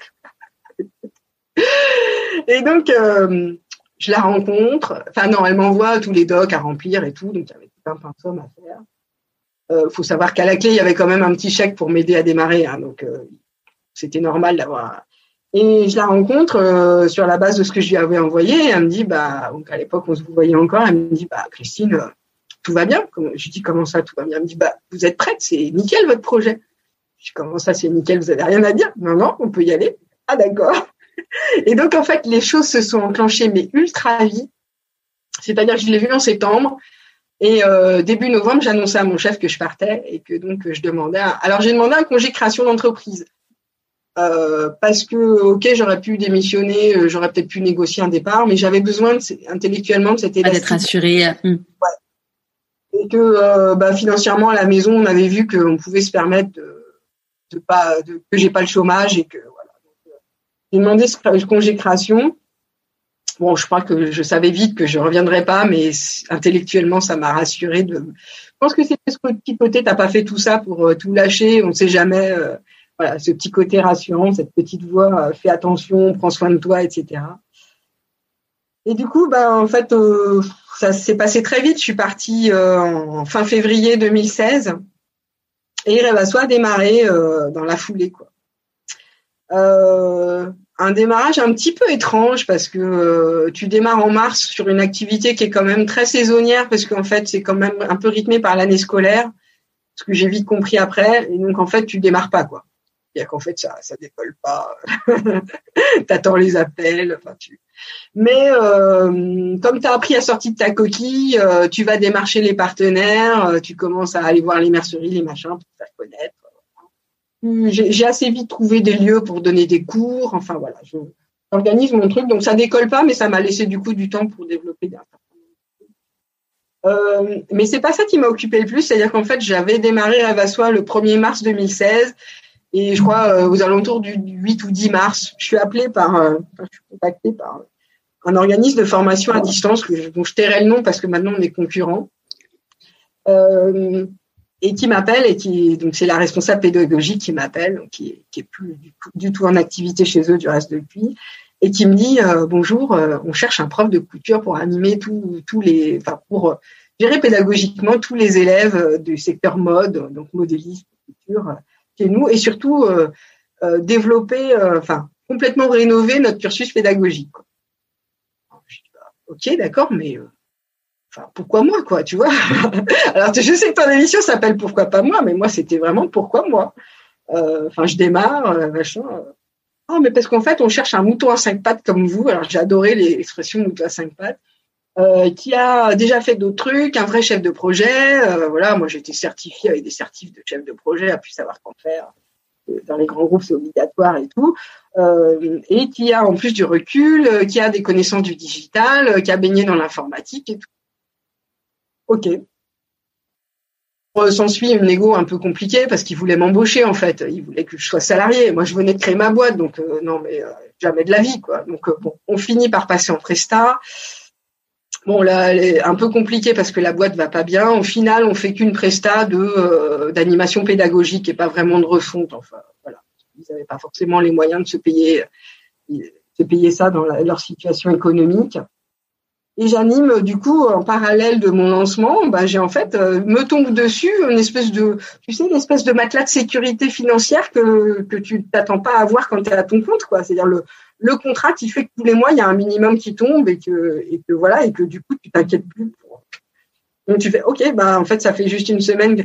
Donc c'est les beaux hasards de la vie mais si tu veux, c'est aussi les belles rencontres, c'est-à-dire c'est aussi se dire, euh, bah, j'ai su les convaincre aussi que euh, j'étais la bonne personne et voilà.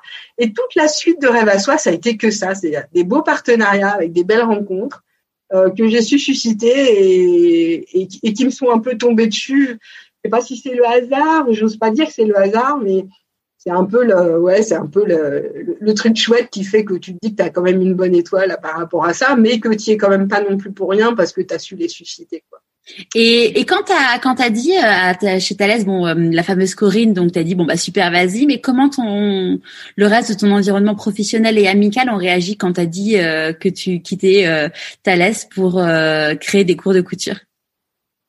Alors j'ai pas annoncé que je disais que j'allais créer des cours de couture. il faut savoir que je mettais même presque pas mes tenues cousues pour aller au boulot tellement j'assumais pas ce côté euh, j'étais vraiment dans un environnement très très masculin euh, en tout cas dans son approche même s'il y avait quand même quelques femmes euh, très très masculin. Je veux dire tu mets tu, tu, mettais une petite robe rouge pour aller au boulot forcément tu avais un petit gars qui te faisait la petite pique genre ah t'es mignonne. Aujourd'hui ouais bon enfin bon ok j'ai juste mis une robe quoi tu vois c'est un truc un peu normal ouais ils étaient super charmants hein, en soi. Il y avait, pas de misogynie marquée euh, ou quoi que ce soit, mais il y avait, quand même ce petit côté, euh, soit j'assumais pas, soit euh, eux n'assumaient pas. Et là, c'est assez marrant parce que j'ai quand même créé la structure avant de partir, puisqu'il fallait que je monte les papiers justement à Thalès avant de partir. Et donc, du coup, il y en a quand même un qui a été sur société.com, qui a vu l'objet social de la boîte, et qui arrive un matin en disant ah comme ça tu vas créer des cours de couture. Et je ah en fait il y a quand même un petit malin qui a réussi à savoir. Euh, alors il y a, eu les deux aspects. Il y a ceux qui ont rien compris et qui même encore maintenant six ans après ont tout, sept ans après ont toujours rien compris. voilà. Euh, et euh, et il y a ceux qui ont fait oh waouh. Et puis au milieu il y a eu ceux qui ont dit mais tu vas jamais gagner autant euh, ouais, mais en fait, en fait, tu t'as pas compris, mais c'est pas le sujet, quoi. Voilà, le sujet n'était absolument pas une histoire d'argent, c'était vraiment une histoire de me lever le matin. Et depuis cinq ans, et je le dirai jamais assez, moi, quand je me lève le matin, c'est j'ai la patate, quoi. J'ai la patate. Je n'imagine pas de m'inventer un nouveau job parce que celui que j'aime me plaît et que je me le réinvente tous les jours. Et que c'est la première fois de ma vie que j'ai depuis cinq ans le même job sans l'avoir tout en l'ayant et que quand il y a un truc qui m'ennuie, bah, je fais en sorte de l'évacuer et d'en créer un, de, me faire une variation sur thème, quoi. Alors que auparavant, tous les deux ans, fallait que je change et que euh, et que tous les deux ans, euh, au bout de deux trois mois de boulot, euh, je me levais le matin en me disant punaise, la suite de la carrière, ça va être compliqué quand même. Hein. Voilà. Donc c'est ça en fait le, le truc. Et ça, il y a ceux qui l'ont vraiment compris et puis ceux qui malheureusement comprendront pas et c'est pas grave. Et ces gens-là, en fait, bah, j'ai malheureusement, je les ai laissés de côté. Et ces, gens-là, c'était gens des, personnes aussi de ton, univers euh, personnel? Il y en a eu quelques-uns, ouais, de mon univers personnel. Euh, pas trop, heureusement, euh, j'en ai quand même beaucoup qui qui ont qui ont suivi et qui ont fait ouais. Et j'ai même des anciens collègues de l'époque où j'ai frôlé le burn-out qui maintenant me disent oh, Christine, mais tu te rends compte du chemin que tu as fait? J'ai encore un pote là que j'ai appelé il y a pas longtemps. Il me dit, il, me dit, mais c'est quand même juste démentiel quoi, euh, parce que bon. Euh, après, il voit en plus, euh, depuis, il y a eu le livre sur le CAP euh, avec le, succès que ça a été, les, la formation professionnelle, et donc il, il, voit tout ce chemin parcouru parce que c'est vrai que Rêve à soi, après, ça a été que une succession. Ça allait être ma question d'après. Je, je, je, sais un petit peu, mais du coup, est-ce que tu peux nous dire maintenant euh, qu'est-ce donc c'est parti d'une idée de donner des cours de couture. Aujourd'hui, en effet, c'est beaucoup plus que ça. Est-ce que tu peux nous, nous raconter? Eh ben, en fait, euh, ouais, euh, rêve à soi, c'est beaucoup plus que ça parce que donc ce, ce fameux contrat euh, dont je te parlais là de, de sous-traitance s'arrête parce que la boîte pose le bilan et que les repreneurs euh, virent l'équipe pédagogique et décide qu'ils n'ont pas besoin de moi. Bon, c'est le c'est le jeu de la sous-traitance, hein, donc je je le prends pas spécialement mal parce que c'était plus considération économique qu'autre chose. Euh, il se trouve qu'au même moment, là, donc une, boîte avec laquelle je bosse encore actuellement, et c'est même un vrai partenariat stratégique, donc s'appelle Artisan, qui fait des cours vidéo euh, d'extrêmement bonne qualité euh, et qui euh, les diffuse, euh, cherche un prof référent couture pour développer des cours de en vidéo pour préparer au CAP couture et me propose de prendre en charge ce truc-là. Bah, Sachant que toi, tu l'as eu ton CAP couture? Non, je l'ai pas. Moi, je, je l'ai en validation des acquis de l'expérience. Je peux, enfin, j'ai justifié lorsque j'ai déposé mon dossier de formatrice d'heures de formation qui, valent largement ça. Mais j'ai pas le diplôme et pour, je m'en cache pas. Mais euh, pourquoi je l'ai pas? Parce que simplement à l'époque où j'ai fait toutes ces formations et ces, choses-là en parallèle hein, de, de, mon, de mon travail, j'en ai pas trop parlé, mais euh, globalement il y, a, y a eu toute une période où tous les samedis j'étais pas à la maison. et euh, à l'époque, en fait, moi, je savais pas qu'on pouvait passer le, le, CAP en candidat libre. Ça, voilà, c'était pas connu. Et puis après, bah, en fait, j'avais déjà largement le niveau et, et, comme mon dossier de formatrice professionnelle est passé sans ça, je me suis dit bon bah ça veut dire que même euh, valide les acquis de l'expérience sans ça et donc t'as pas besoin en tant que tel. De toute façon, je pense que l'expérience a montré que voilà. Mais c'est vrai que c'est, ça reste un, un des, des points où j'incite quand même les personnes à le faire parce que c'est quand même plus facile que d'avoir à justifier de tas de documents, de machin, de trucs euh, pour pouvoir. Euh, voilà, c'est quand même plus simple. De... En France, c'est plus simple de montrer un diplôme. Voilà, j'aurais été aux États-Unis, au Canada, la question. Pas de question. Hmm. Euh, mais en France, ça, ça reste, ça reste le truc. Et, euh, et, donc, je, je démarre ces, ces, cours et j'en profite, si tu veux, pour insuffler toute l'innovation de tout ce que j'avais vu qui, qui n'allait pas dans, dans, les préparations antérieures. Et euh, je me dis, il y a vraiment moyen de faire un truc à distance, mais un vrai truc de e-learning à distance, comme moi j'avais suivi déjà des cours de e-learning dans des tas de trucs différents. Quoi. Et je voyais pas pourquoi la couture, on pourrait pas faire la, même chose. Donc je démarre ce partenariat avec Artisan, ça se passe super bien. On fait l'un des meilleurs lancements de leurs cours, alors qu'il s'agissait barbatif sur la préparation du CAP ont fait le meilleur lancement de cours qu'ils aient jamais vu de leur vie. Euh, Anne-Sara, la patronne d'Artisan, n'en revenait pas. Elle dit bon bah super, ok. Et donc on en a fait sept comme ça dans la foulée. Et, euh, et suite à ça, bah en fait, euh, Artisan discutait déjà avec les éditions Erol pour euh, rédiger des bouquins sur différents sujets, euh, broderie comme les problème sur différents sujets d'art du film. Et euh, à l'été, alors c'était quand ça? 2018, je crois. Euh, donc la patronne d'Artisan m'embarque dans un rendez-vous chez Erol qui voulait lancer, alors ça nous fait un petit fascicule d'exercices de, de couture pour préparer le CAP. Petit fascicule d'exercices de couture, j'insiste bien sur les trucs. Et donc euh, on se rencontre, euh, tout de suite, euh, je pitch sur ce que j'ai en tête. Enfin voilà, truc, je préparais déjà des élèves au CAP, donc je voyais très bien ce qui ce qui leur manquait. Et moi-même, pour être passé de ce côté euh, loisir à professionnel, je voyais très bien ce qui par, par quel bout fallait prendre le truc quoi. Et puis il y avait ce côté progressif que j'avais déjà fait dans différentes formations. Donc je voyais aussi la progressivité du cursus. Enfin j'avais tout en tête quoi. Et donc je pitch le truc, mais mais sans même l'avoir préparé, tu vois. Je c'est naturel. Naturel et puis vraiment zéro préparation euh, presque. Et donc, euh, le, directeur éditorial de ce secteur-là qui était présent ce jour-là, pour une histoire pas rigolote, c'est que son éditrice malheureusement était, tombée malade euh, quasiment à ce moment-là. Euh, bah, kiffe complètement le truc globalement. tu sais, c'est genre dans l'édition, les gens ils ont du feeling, hein, donc ils sentent si le truc va marcher. Et puis, bah, il me dit, bah, allez-y, démarrez sur un, premier chapitre, on verra bien. Donc, je passe mon été à, faire le premier chapitre et à cadrer le truc. En fait, je cadre tellement un fascicule de couture, j'arrive à un truc qui va être un monstre de bouquin. Donc, je me dis, mais jamais ça va passer. Donc, on leur présente ça à la rentrée et en fait, ils disent, mais ouais, banco, on y va, quoi. Et donc d'un fascicule qui s'annonçait avec quelques exercices, 150 pages, on est passé à un projet euh, initialement qui devait faire 350, qui en fait plus de 400, et à un vrai programme d'apprentissage de la couture. Mais à ce moment-là, tu sais, tu, vis tes tripes. Enfin, moi, j'y ai mis euh, tout ce que j'avais envie de... Et, et, en même temps, j'y ai vu le, support de cours que j'aurais bien aimé pouvoir fournir à mes élèves pour qu'elles préparent vraiment bien mais c'est pas que préparer le CAP, c'est aussi apprendre la couture, libérer sa créativité, dedans. Et, euh, et, en plus, c'était progressif et on se faisait des, petits modèles sympas. Enfin voilà. Et on fait tout ça avec artisanes. Euh, et euh, donc, elles apportent le côté créatif, le côté artistique que, que j'ai un peu moins, on va dire. Et puis, c'est donc c'est une belle coopération. Euh, ça a été très très rude parce qu'il fallait euh, absolument finir pour la rentrée scolaire parce que quand tu prépares le CAP, ça, se démarre en septembre. Donc on a écrit enfin ça a été un, une année mais hyper intense. Mais on sort à la force du poignet ce bouquin pour le 5 septembre. Mais tu sais toujours pas si ça va marcher. Tu sais, moi c'est mon premier bouquin, donc je découvre le métier de l'édition. Donc premier tirage, 2500 exemplaires. Il paraît que c'est déjà pas mal. Ouais, c'est ouais, pas mal déjà. Ouais, surtout sur des choses un peu niches. Ouais, ouais. Non, là, c'est vraiment de la niche. Et puis, euh, Euh, ça va Du coup, du coup, du coup, on, on démarre et on lance le livre.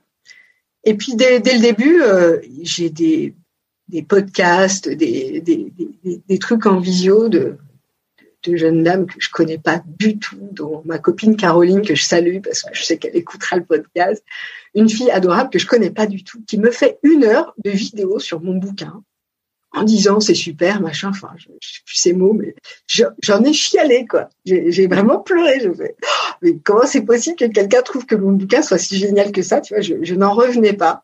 Et en fait, cette histoire, c'est quand même dingue parce que on, est en, train de faire l'une des meilleures ventes de livres de couture de pas de tous les temps, mais ouais, euh, en un an et demi, on en a vendu 15 000, qui est juste. Je pense qu'il y a des bouquins de couture qui en ont vendu autant en si peu de temps. Il y en a euh, sur les doigts d'une main, quoi.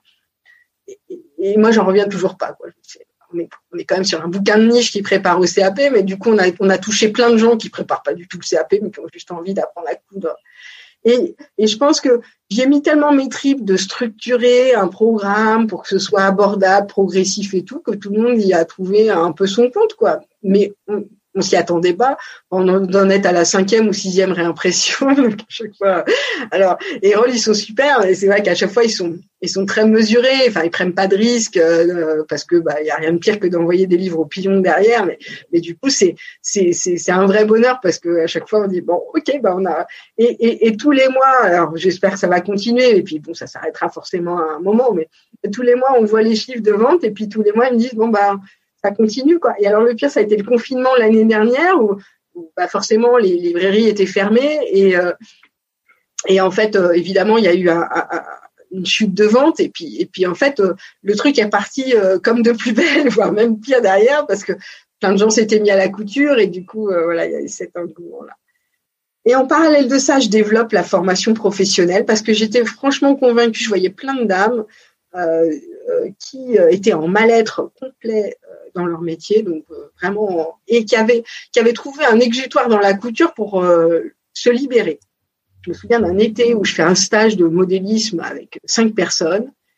Et à l'époque, c'était des stages où je pouvais encore garder mes stagiaires à déjeuner. Donc, on déjeune le midi. Dans ce cas-là, on papote un peu. Voilà, je les laisse parler, tu vois, de leur vie. Et alors, c'était horrible parce que sur les cinq, il y en avait trois en burn-out. Je le savais pas. Hein et deux qui étaient juste en train de se dire il faut changer de vie quoi. Donc sur les cinq, il y en avait cinq qui voulaient changer de vie. Et là tu te prends la glaque et en fait les cinq à la fin elles te disent ça m'a donné une bulle d'oxygène mais Christine tu peux pas savoir. Et donc tu te dis bon je fais pas que ça pour enseigner la couture, ça va bien au-delà de ça, c'est du coaching, c'est aussi euh, transformer la vie des gens enfin. Et donc j'avais envie d'aller d'aller vraiment euh, plus loin là-dedans et donc, j'avais cette idée de faire une formation à distance, mais euh, qui enseigne la couture, mais en ayant cette proximité avec les gens. Et donc, on a lancé ça en parallèle euh, il y a plus de deux ans maintenant. Euh, là, on termine, on termine notre deuxième session à grande échelle, je dirais. Et, euh, on, apporte, un bien fou aux gens tout en leur permettant de développer euh, leurs compétences, euh, leur créativité. Et c'est vrai comme en plus on, est, on est des spécialistes de la couture, moi j'ai recruté des, des, profs qui sont des vrais coachs, c'est-à-dire que elles accompagnent aussi nos élèves dans la motivation et tout, et qu'on est spécialiste de ça. Euh, on s'est fait une petite renommée dans ce côté. C'est pas, on vend pas de la formation pour la formation. Moi, ça m'intéresse pas. J'aurais pu recruter plein plein de profs pour faire ça. Euh, moi, l'idée, c'est qu'on accompagne nos élèves et sur ce superbe chemin de vie qui est euh, je progresse en couture si j'en ai envie. Et si au, bout du chemin, il y a un nouveau métier, tant mieux. Et si au bout du chemin, il y a juste une activité euh, perso qui me libère ma créativité, me permet de m'aérer, tant mieux. Euh, mais au moins, je suis super fière de ce que j'ai fait à la fin et du parcours et, et, voilà, et ça c'est génial parce que là, nous on est en train de finir notre année. J'ai des témoignages tellement, euh, enfin voilà. Qui... C'est magique, mais derrière les témoignages des personnes qui, qui te disent ça, c'est euh, c'est Noël, c'est Noël tous les jours quoi. C'est ça, c'est Noël tous les jours et tu dis bon, c'est chouette. Je, je sais pourquoi j'ai changé de vie et, et je sais que j'ai trouvé ma place par rapport à ça. Et ça c'est vraiment super.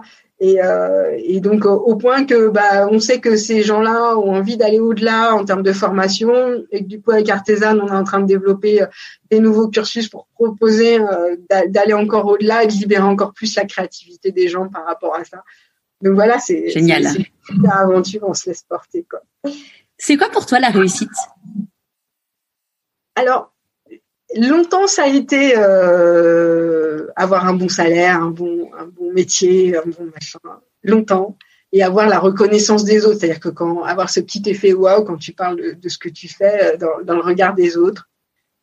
Et euh, je, je, dis pourquoi je te, je te dis ça? Parce que ça reste difficile d'aller à l'encontre de ce réflexe-là, de se dire. Euh, euh, donc ça reste important pour moi euh, de me dire oui, je vis quand même de mon activité. Voilà, c'est pas pas juste un truc en dilettante.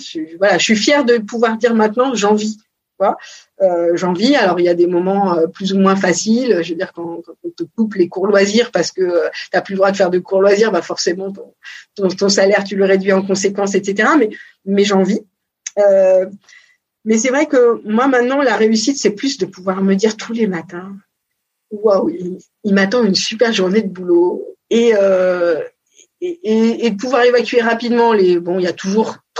Ma, ma coach de, de, de, de, bilan de compétences me disait à partir du moment où dans une journée il y a 60% de trucs que vraiment vous adorez faire, les 40% autres ils passeront sans problème. Et c'est vrai, elle a raison.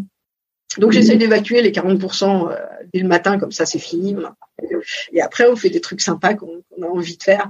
Euh, et, et maintenant c'est devenu ça, si tu veux. C'est c'est ce côté. Alors, je suis contente de voir que la boîte marche, que je fais que je fais vivre des professeurs, que là pendant toute cette période difficile, euh, j'avais des professeurs qui pouvaient plus donner de cours loisirs pendant plus de sept mois. Elles ont été à l'arrêt et qu'elles ont quand même vécu grâce au fait qu'elles étaient profs pour la formation professionnelle et que j'ai pu les aider à, surmonter cette période-là aussi pour elles, euh, aussi pour les élèves qu'on a accompagnés pendant cette période qui était compliquée aussi. Donc ça, c'était important pour moi, mais mais la réussite, euh, c'est aussi de voir que mes enfants sont voilà, me renvoie un message en disant maman, écoute, c'est quand même super. Bon, je, je continue à être pénible certains jours, et mais maintenant ils osent, ils osent me le dire. Mais quand même, il y a une ambiance à la maison qui est quand tellement différente d'avant que bon, c'est, c'est comment tu célèbres tes, tes réussites? Comment je célèbre Alors nous, on fait toujours un apéro. Il y a toujours voilà les apéros à la maison. C'est on fait des apéros. Euh, voilà, on fait un. Il y a un nouveau partenariat chez Soi. On fait un apéro. Euh, euh, là, on a, on a trouvé un, un, logement étudiant pour mon fils. On fait un apéro. Ma fille a ce qu'elle voulait à parcoursup pour faire un apéro. c'est un bon réflexe. Il y, a, y, a, y, a, toujours une bouteille de champagne au, au frais et, et toujours des, des, petits trucs à grignoter. Donc il y a, y a, toujours ce côté-là. Et puis c'est vrai que hum, après pour Eve à soi, bah, là malheureusement il y avait les cinq ans de la boîte qui sont tombés euh, en plein confinement, donc euh, on n'a pas pu faire grand chose. Mais je rêve de pouvoir faire euh, un truc porte ouverte où on fait venir des gens qui vendent des tissus, on papote, on échange. voilà. Super. On est dans le partage par rapport à ça. Qu'est-ce que tu penses que la petite Christine de 6 ans dirait si elle se voyait aujourd'hui? Elle serait un peu étonnée. Euh, elle serait un peu étonnée que j'ai osé sortir du cadre. J'étais quelqu'un de très sage. J'étais la petite fille modèle. Alors, allez, voilà, tu vois, c'est. Mon, frère était, était le, celui qui, qui, ruait dans les brancards, mais moi je ruais pas dans les brancards. Je pense qu'elle serait un peu étonnée que j'ai osé sortir du cadre et en même temps elle se, elle se reconnaîtrait dans les activités artistiques, le côté créatif. Euh, voilà, il y, a, y, y, y avait quand même ce côté-là qui me plaisait beaucoup. Euh, je me souviens que je passais mes, week-ends à faire des maquettes à, à ce côté-là. Et euh, peut-être qu'elle me dirait, euh, Christine, fais attention parce que euh, n'oublie pas justement que tu as besoin de ce temps personnel euh, toute seule à créer euh, et ne te fais pas à nouveau happer par ta boîte. C'est-à-dire que là, tu vois, le temps d'écriture du livre, ça a été assez horrible parce que pendant ce temps-là, en fait, j'ai rien cousu pendant dix mois.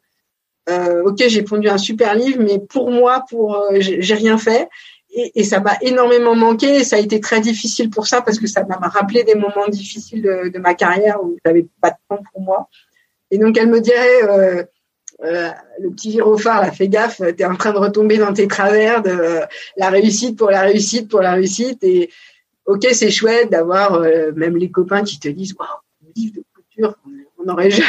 Voilà, c'est génial, mais il n'y a pas que ça, quoi. Il y a aussi euh, cet équilibre personnel Et donc, je, je m'oblige de temps en temps à me dire. euh, alors, l'avantage d'être à son compte, c'est que tu peux très bien me dire euh, vendredi matin, bon, alors ce matin, je bosse pas. Voilà. Mais j'ai mis quand même plusieurs mois, voire années, à m'autoriser, même en tant que chef d'entreprise, à me dire, euh, voilà, c'est ok, c'est vendredi, mais tu tu bosses pas parce que parce que la veille t'as bossé, parce que parce que t'as pas envie, parce que c'est t'es pas dans le mood, quoi. Et c'est. Mais maintenant, j'ose le faire de plus en plus. Et ça, ça libère.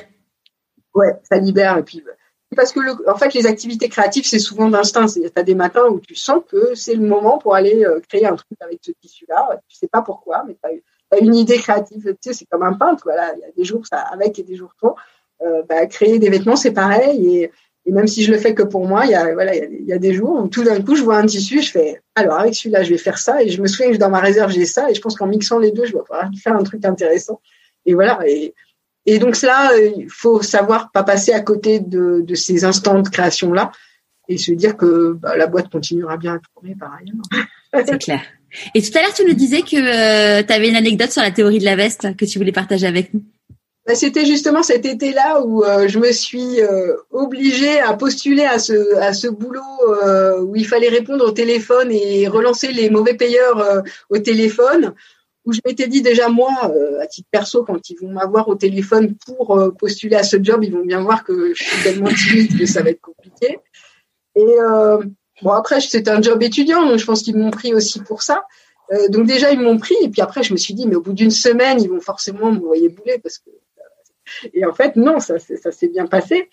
Et puis bah, l'autre l'autre théorie c'est de se dire aussi quand j'ai voulu passer formatrice pro je me suis dit, euh, ok, mais euh, tu as, des heures de formation avec des attestations de formation comme le bras, il n'y a pas de problème, mais tu quand même pas de diplôme, donc tu vas aller déposer un dossier à la directe pour demander à être formatrice pro, euh, tu vas forcément te prendre une veste. A, et, ben non, ben non, parce qu'en fait, alors, ok, on a itéré, j'ai renvoyé des documents, enfin, ça a été un peu plus long que si j'avais eu un diplôme, on est bien d'accord.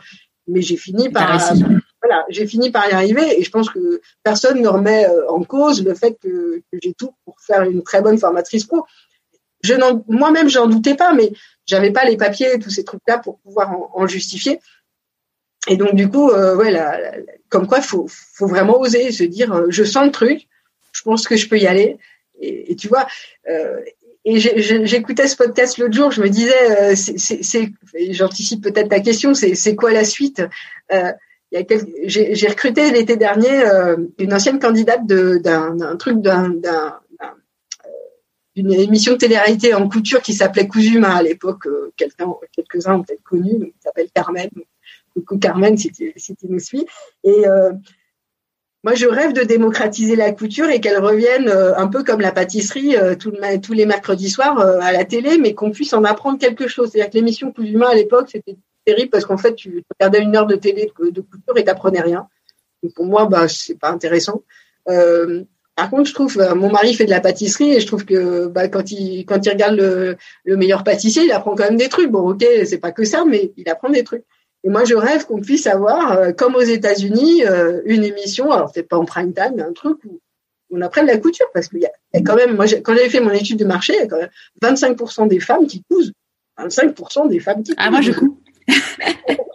Elles ont le droit d'apprendre des trucs intéressants pour mieux coudre et pour, euh, pour s'améliorer, quoi. Et pourquoi on n'en ferait pas une émission de télé donc euh, voilà, si quelqu'un écoute ce podcast et a envie de lancer une émission de télé, je suis partante et je trouve que ce serait vraiment chouette qu'on puisse euh, voilà démocratiser à ce point-là. Et, et, et, je pense qu'il y a voilà il y a, il y a, il y a un truc à faire. Ouais. Et là, je, je, suis en train de me prendre une veste, hein, parce que quand je lance ça, je suis sûre que ça va. Ah, mais il faut pâter. C'est ce qu'on ce qu'on disait l'autre jour dans le, dans l'émission avec Annabelle Robert. En gros, elle va lancer une sorte de défi sur. Elle m'a dit, bah, euh, essaie de faire en sorte d'être dans le L. J'écoute, euh, bah, j'y suis déjà, donc euh, donc je vais essayer une télé. Et entre temps, bon bah, mon livre Et si je changeais de métier ouais. est sorti, et donc j'ai envoyé plein de mails sur LinkedIn à des à des journalistes, et et je vais faire ma première télé en direct dans deux jours. Donc, euh, comme quoi, il faut tenter, il faut tenter. Ah, c'est super. Ouais. Je suis contente pour toi. C'est sympa. Génial. Donc, ouais, tout, bien, en fait, rien n'est impossible. Et puis, au pire, euh, ce qu'on dit, hein, au pire quoi, au pire, on te répond pas. Il y a des gens, j'en ai, j'en ai contacté plein, des gens, des journalistes télé. Il y en a, euh, il y en a une qui m'a même pas répondu, je crois, qu'à enfin, transféré à quelqu'un d'autre de la prod. Mais euh, mais voilà, façon, il faut il faut essayer. Et puis, si en effet, on ne sait jamais, hein, peut-être que ça donnera une idée à quelqu'un qui nous écoute. Écoute, c'est peut-être demain, enfin demain quand on publiera, peut-être dans un an, mais la vie, la vie, la vie est faite d'opportunités. Quand on, on, fait des choix, euh, on dit qu'on a des renoncements. C'est quoi tes renoncements à toi? C'est quoi mes renoncements euh, euh, eh, bien, je alors je sais pas si, je sais pas si c'est un renoncement, mais dans toute ma carrière, j'ai quand même eu régulièrement des équipes avec moi euh, que j'ai aidé à grandir. Et euh, du coup, là, j'ai fait le choix d'être solo entrepreneur. Alors, ça durera peut-être pas, mais pour le moment, c'est le cas. Et donc, du coup, d'être toute seule. Et du coup, euh, bah, quand tu es toute seule, quand tu te retournes et que tu as un truc pénible à faire, bah, c'est quand même à toi de C'est pour toi. donc, il y a, y a, ce petit côté renoncement des grands groupes et de cette et de cette de ce confort des grands groupes euh, mais il y avait tellement de côtés négatifs à côté que, si tu veux, euh, voilà, c'est le côté renoncement là. Après, le reste, euh, en fait, ce qui est juste dingue, c'est que tout ce que j'ai fait pendant 15 ou 18 ans, tout ce que j'ai appris me sert tous les jours. Et ça, les gens, ils croient pas. Mais c'est dingue. Euh, parce que euh, mon métier d'aujourd'hui, c'est chef de projet quand il faut monter une nouvelle formation, c'est euh, négociatrice quand il faut négocier un nouveau contrat de partenariat. J'ai fait des années de négo dans tous les sens, donc bon, voilà, c'est monter des contrats à moitié juriste quand il faut, être un peu commercial quand il faut vendre une formation à une élève. voilà, c'est et, et c'est un mélange de tout ça. Donc il n'y a pas vraiment de renoncement professionnel de ce côté-là, à part, je te dis, le, côté euh, management d'une équipe. Mais comme euh, moi je l'ai vécu dans les grands groupes où en fait on te fourgue une équipe que tu n'as pas choisie, euh, qui est pas forcément adaptée au poste qu'il y a, au job qu'il y a à faire, j'en gardais pas forcément un souvenir ému, on va dire, à part certaines personnes qui étaient vraiment chouettes. Hein les saluts du reste, mais elles se reconnaîtront. Mais c'est vrai que j'ai eu aussi euh, voilà quelques personnes qui étaient difficiles à gérer parce que voilà c'était à mon sens pas les bonnes personnes pour les bons postes, mais on te les fourgue donc tu dois les gérer quand même. Et je pense que si je devais euh, revenir à une équipe, euh, l'avantage c'est que je pourrais vraiment choisir mon équipe un peu comme il y a dans les startups et que je vois chez, chez, mon amie Anne-Sara. Oui, bah forcément tu, tu, Ça prends les bonnes personnes pour le bon poste et, et tu et du coup, ça se passe bien. C'est quoi la plus grande difficulté que tu as eu à traverser du coup euh, durant toutes ces dernières années euh? Euh, le, regard des autres, là dans le changement. Ça a été très dur pour moi au début d'oser assumer ce côté j'ai tout lâché pour finalement que, que des cours de couture, quoi, je, je, le dis comme ça, quoi. Et que pour préparer un CAP, alors que tu as été bardé de diplômes, euh, enfin voilà, j'avais été bardé de certifs et de diplômes, et euh, tu gérais euh, des, des, des, millions d'euros de chiffre d'affaires ou, de, ou de, en tout cas de, de business à, à, la clé, tu avais des, des, grosses équipes, et, et, et, donc tu largues, il y a la moitié des gens que tu largues au milieu en disant oui, et, et pourquoi tu as fait ça quoi? Donc ça, ça a été dur pour moi parce que le regard des autres est assez important pour moi, il faut, faut le reconnaître. Et donc euh, ça a été assez dur, mais c'est vrai que comme après euh, le livre a bien marché, etc. Euh, et c'est peut-être pour ça qu'il a bien marché parce que je ai mis mes tripes et que du coup j'ai voulu montrer que je, je pouvais le faire. ça m'a permis de, ouais, de, de repasser cette, impression là. Maintenant, je, suis à l'aise avec ça. J'ai passé le cap. Bravo. c'est quoi les plus grandes peurs que tu as eues au moment de te lancer du coup? Bah, que ça marche pas, tout simplement. Euh, que ça marche pas et au bout de trois quatre mois j'ai été refaire un déjeuner avec mon ancienne équipe puisque j'avais ce fameux j'étais en congé création d'entreprise donc j'avais encore un contrat avec Thales donc je suis retournée voir euh, mon enfin l'ancien comité de direction avec lequel je travaillais il m'avait invité à un dîner et c'était quatre ou cinq mois après alors je les adore hein, ils sont adorables mais c'est vrai que j'avais dit à mon ancien chef de l'époque je lui avais dit euh, mais en fait, six mois après, enfin ou cinq mois après, vous en êtes exactement sur les mêmes problématiques au même point. Ils n'avaient pas progressé, si tu veux. Et suite à ce dîner, j'en suis sortie, mais absolument démoralisée. Alors non pas pour eux, parce que c'est la vie des grands groupes que ça avance à ce rythme-là, mais moi je me suis dit, mais je ne pourrais jamais revenir ni dans cette équipe, ni dans ce type de groupe, ni même dans euh, ce type de structure, quoi. C'est juste pas possible. Donc, il faut que ça marche. Parce que sinon, tu devant un gros no man's land, tu sais pas ce que tu vas faire de la suite de ta vie, quand même. Donc, c'était quand même, donc, j'avais ce congé création d'entreprise et cette espèce d'élastique de rappel, mais en fait, il me servait, je venais de me rendre compte qu'il me servait à rien.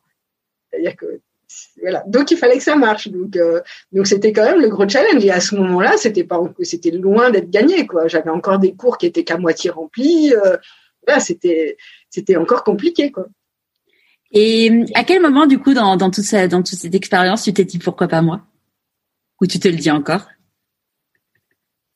Je me le dis tous les jours, tous les jours. Quoi. Bah, en fait, depuis qu'il y a eu les premiers succès, à chaque fois qu'il y a une belle rencontre et que justement il y a un nouveau challenge, je me dis bah allons-y. Pourquoi pourquoi les précédents challenges ils ont marché? Donc pourquoi le nouveau il marcherait pas aussi bien que les précédents? Enfin il y a, y a aucune raison. C'est-à-dire que je suis passée d'une étape à me dire euh, mais pourquoi ça marcherait à maintenant c'est bah, pourquoi ça marcherait pas en fait, tu vois, c'est c'est ce, le cerveau euh, changer le, ouais, les, les paramétrages de son cerveau. Ouais. Alors après, tout ne marche pas. Hein. On se prend des, on râteaux, c'est clair. Euh, mais en fait, j'ai, j'ai cette espèce de pris cette espèce d'habitude d'avoir toujours non pas qu'un seul chemin de tracé. Et je me souviens au début, je racontais à un, copain qui me coachait un peu dans la création d'entreprise. Euh, j'ai dit mais c'est terrible parce que dans ma tête j'ai pas un chemin j'ai une étoile c'est-à-dire que j'ai 25 chemins autour de moi là et en fait je savais pas lequel sélectionner mais je pense qu'en fait, c'est une vraie force de travailler comme ça. Et si je peux conseiller à vraiment à des chefs d'entreprise de travailler comme ça, c'est vraiment ça. C'est ayez toujours une étoile autour de vous de chemin possible. Parce que comme ça, s'il y a un plan A qui tombe, vous avez toujours un plan B, un plan C, un plan D, et puis il y en a toujours un qui marchera, quoi. Et en fait, alors c'est assez fatigant parce que du coup, toute la journée, il faut balayer tous ces chemins pour être sûr qu'ils avancent euh, et en sélectionner quand même un euh, de préférence. Mais par contre, euh, du coup, on n'est jamais déçu parce qu'en fait, il y en a toujours un qui avance. Quoi.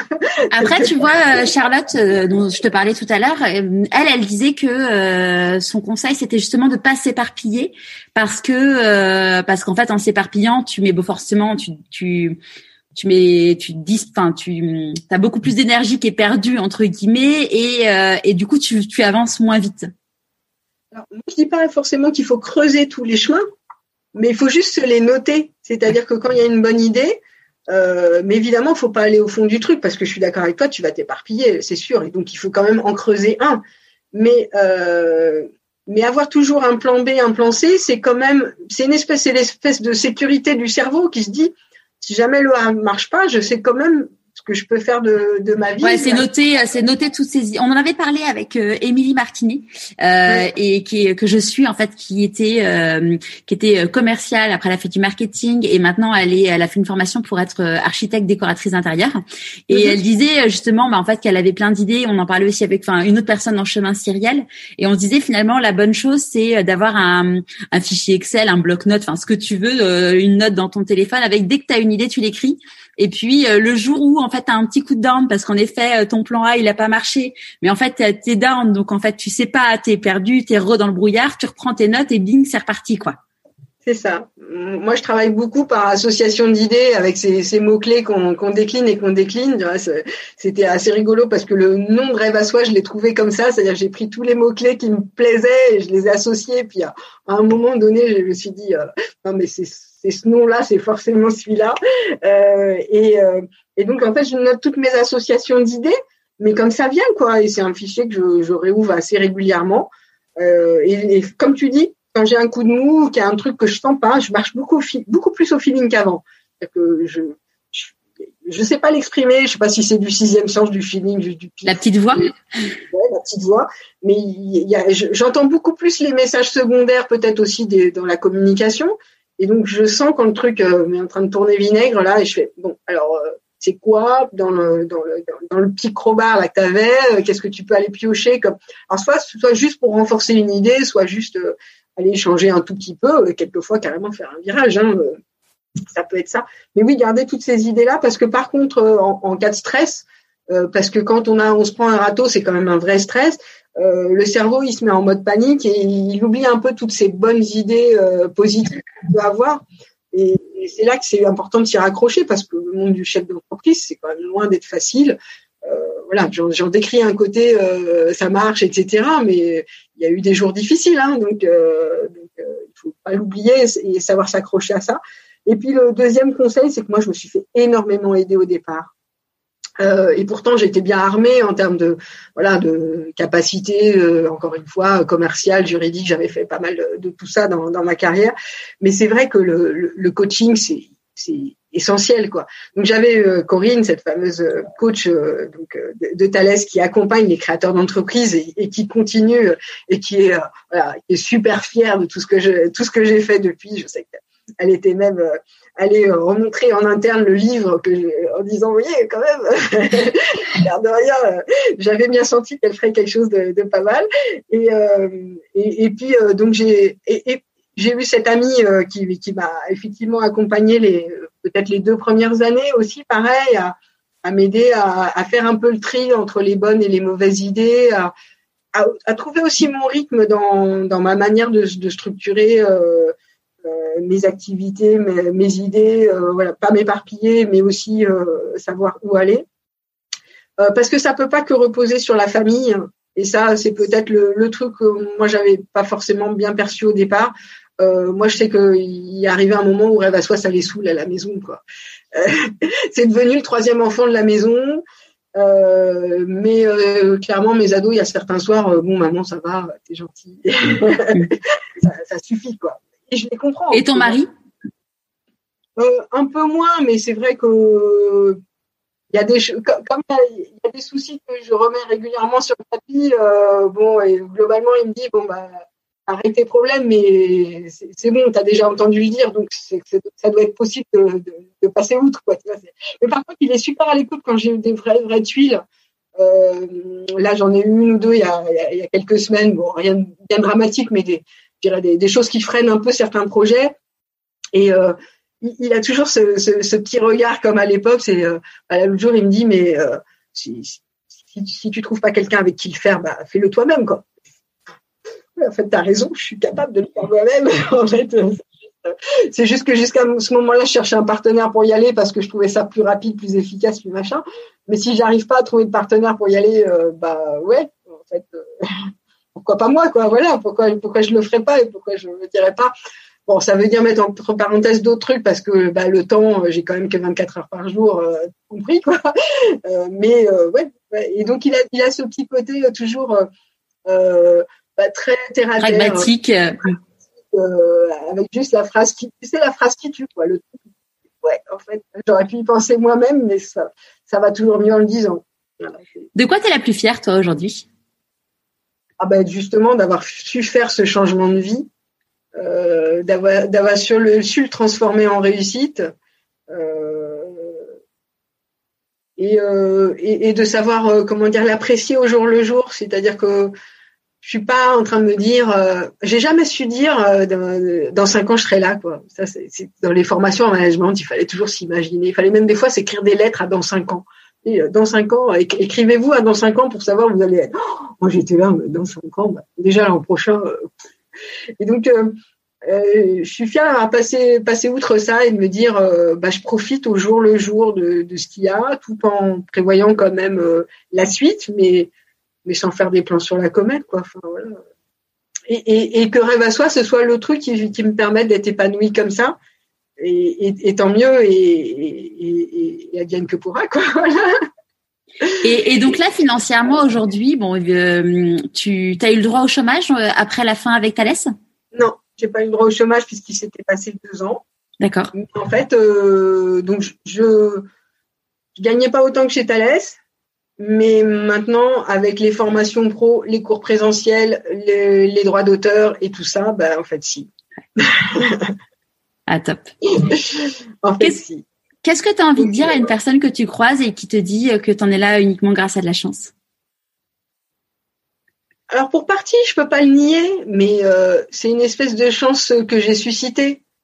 C'est-à-dire que des fois, je suis allée chercher des gens, des fois, je suis juste allée rencontrer des gens, des fois, ça a été des belles rencontres. Euh, au tout début, j'ai adhéré à une asso de femmes entrepreneurs qui s'appelle les Mampreneurs. J'ai rencontré des filles formidables avec qui j'ai fait des trucs euh, super rigolos. Euh, et puis, c'est aussi parce que quand on, moi-même, on m'a, enfin, j'ai aussi, je me suis aussi rendue visible, donc il y a aussi des personnes qui m'ont contacté par rapport aux valeurs et aux messages que je diffusais.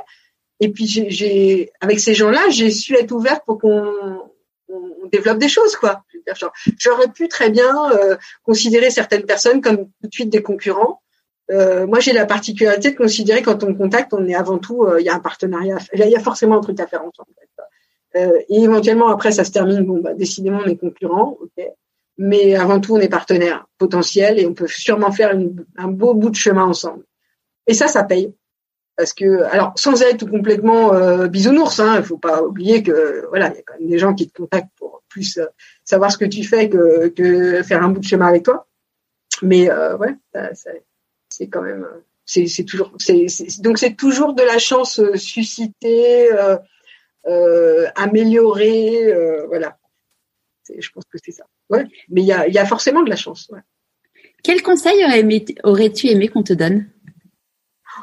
Oh bah juste un, c'est-à-dire en 2009, mais lance-toi quoi. Enfin, pourquoi il a fallu qu'on attende 2015 pour me dire ce que j'aurais pu entendre en 2009 Pourquoi j'ai vécu? Alors, ça, va être terrible pour les, gens qui ont partagé du, professionnel avec moi entre 2009 et 2015, et surtout qu'ils le prennent pas mal. Mais j'ai quand même, a posteriori, j'ai quand même souffert pendant ces années-là. Ça a été dur pour moi. Je pense que j'étais décidément plus à ma place et, que ça aurait été tellement plus simple pour, par certains aspects de me lancer bien plus tôt et d'entendre ma petite voix bien plus tôt. Quoi. C'était écrit dans mon bilan de compétences, encore une fois, hein, c'était écrit noir sur blanc. Je me suis juste pas laissé permis, euh, laissé la permission de d'y aller et d'oser explorer cette voie-là à ce moment-là. Euh, voilà. Donc ne tardez pas, n'attendez pas que votre corps vous dise euh, halte au feu, stop, on n'en peut plus. Euh, n'attendez pas que votre environnement familial vous dise euh, non mais là euh, c'est bon, je lâche l'affaire, j'en peux plus. Enfin, il y a, plein de messages qu'il faut savoir entendre et surtout se dire c'est pas un renoncement, c'est pas c'est une deuxième vie.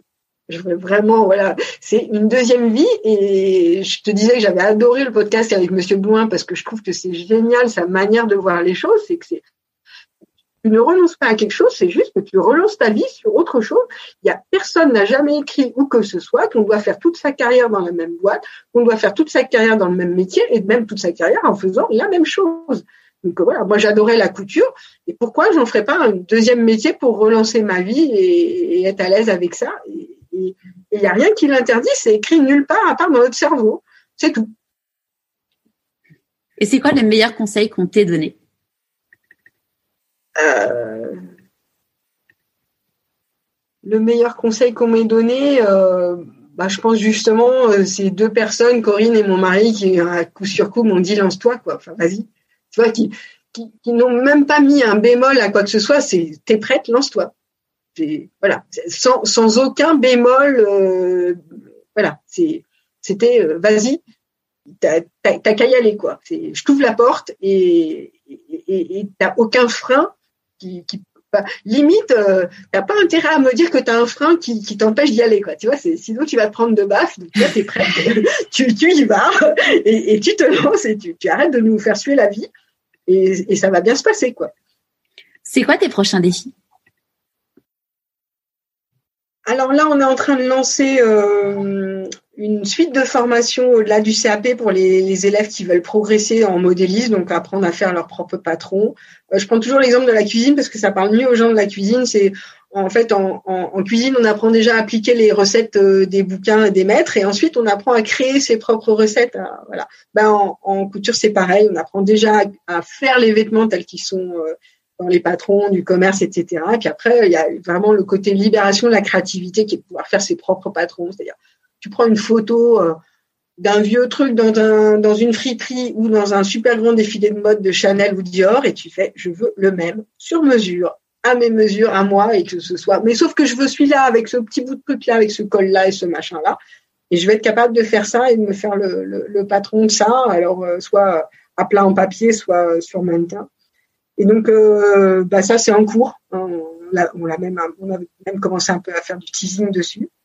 Ça, serait du coup en, en termes, ça serait quoi? Ça serait de, des cours vidéo présentiels, un Alors, livre? on reste sur de la formation à distance parce que pour nous c'est important. On reste sur de la formation professionnelle parce que pour nous c'est aussi important de pouvoir aider toutes ces personnes à valoriser ce savoir-faire et qu'encore une fois en France malheureusement ça passe par les diplômes.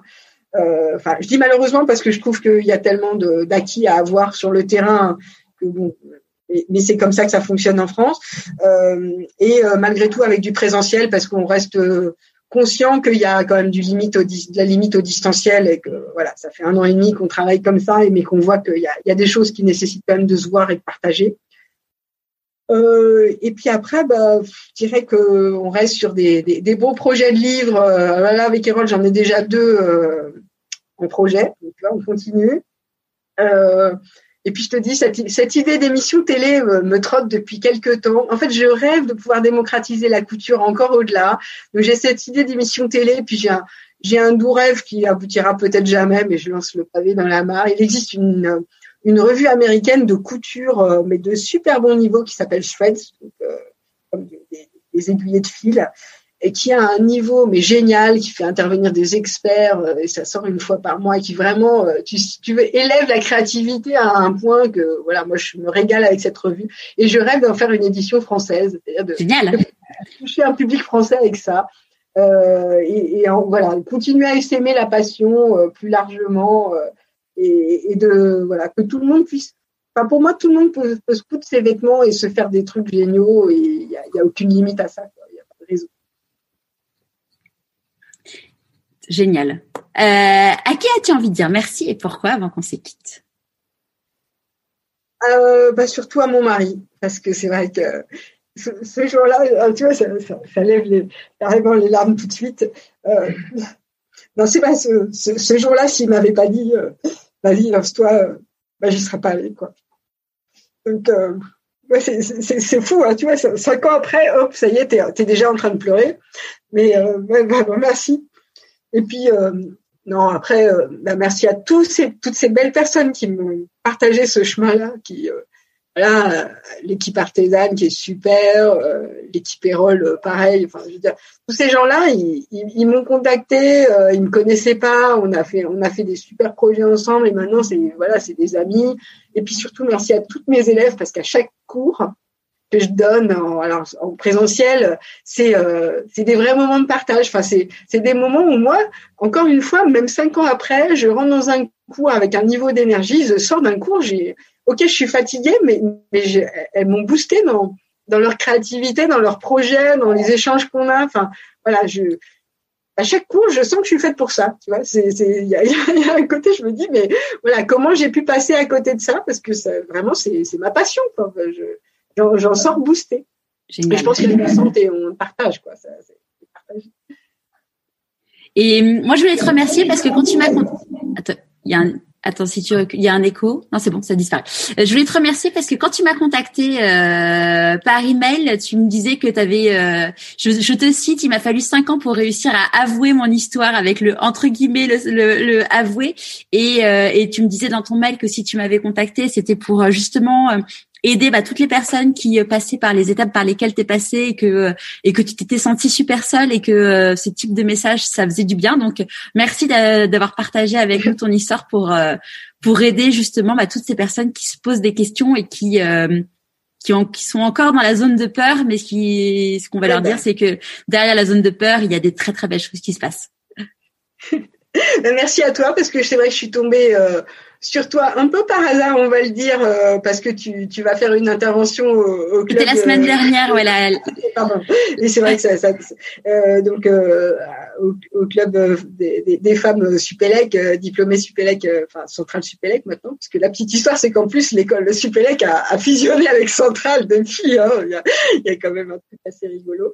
Et, et, et c'est vrai que à l'époque j'aurais eu euh, plus de plus de voilà d'exemples de, de, belles réussites de ce type-là et je crois que c'est c'est ce que tu essayes de, mettre en avant et puis et puis même euh, d'exemples de, de messages comme quoi c'était pas anormal c'était c'était même possible c'était même tout à fait euh, classique et, et, et, même t'es pas un ovni. Enfin voilà, moi je me souviens de Monsieur Blouin disant, ok on appelle ça la crise de la quarantaine, mais c'est juste parce que ça vient après 20 ans de carrière et que c'est normal qu'au bout de 20 ans on s'essouffle. Mais moi qu'est-ce que j'ai entendu euh, Oui Christine, tu nous fais ta crise de la quarantaine. Ben non, en fait j'avais pas cette impression-là. Et, mais sauf que à l'époque c'est quand même des messages toxiques que j'ai que j'ai entendus et qui ça a été difficile quand même de me séparer d'une partie de ces gens-là parce que je me disais non mais ne peux pas continuer à entendre ce genre de message parce que sinon toute la journée ça va te freiner quoi. Donc euh, j'en avais beaucoup entendu avant de me lancer et je pense que c'était c'était intéressant de voilà de ça aurait été intéressant d'avoir ce, ce, ce, genre de, de message euh, un, peu tu vois toutes les semaines cet épisode qui te dit allez vas-y tu peux y aller c'est bon ça va bien se passer et ça j'ai pas eu et c'est vrai quand j'ai quand j'ai découvert ton, podcast je me suis dit waouh c'est trop chouette d'avoir ces messages là toutes les semaines ça, donne la pêche, quoi. Merci beaucoup. Je mettrai, euh, je mettrai le lien euh, vers ton site, vers ton livre euh, dans, dans le billet de blog sur pourquoi pas moi.co. Comme ça, si des personnes ont envie de découvrir plus ton univers, ils auront tous les liens de, de rêve à soi. bah écoute, et puis nous on partagera les podcasts et tu sais que j'en partage un certain nombre. En général, c'est mon, mon post Facebook du week-end. C'est euh, si j'ai aimé le podcast de la semaine, je, le repartage parce que j'ai beaucoup d'élèves qui se posent ce genre de questions de manière globale et, euh, et je sais qu'il y a quelques-unes qui m'ont dit ah mais j'ai découvert grâce à toi et ça, ça fait du bien. Ah bah génial. Merci beaucoup Christine. J'espère que ce nouvel épisode vous aura plu. J'ai une très bonne nouvelle pour gagner trois exemplaires du livre de Christine, rendez-vous sur Instagram avec le compte pourquoi pas moi.co. Autre bonne nouvelle qui est sortie officiellement hier, Christine sort un nouveau livre, toujours chez Erol, qui s'appelle Mes techniques de couture pour que plus rien ne vous arrête. Il paraîtra fin septembre. C'est une nouvelle Bible pour toutes les couturières sous forme de questions-réponses classées par grandes thématiques les choix du tissu, la préparation du patron. J'ai eu la chance de recevoir le livre Passez votre CAP couture de Christine et je peux vous dire que ça m'a donné envie de ressortir ma machine à coudre. Allez, je vous dis à jeudi prochain dans un nouvel épisode de Pourquoi pas moi?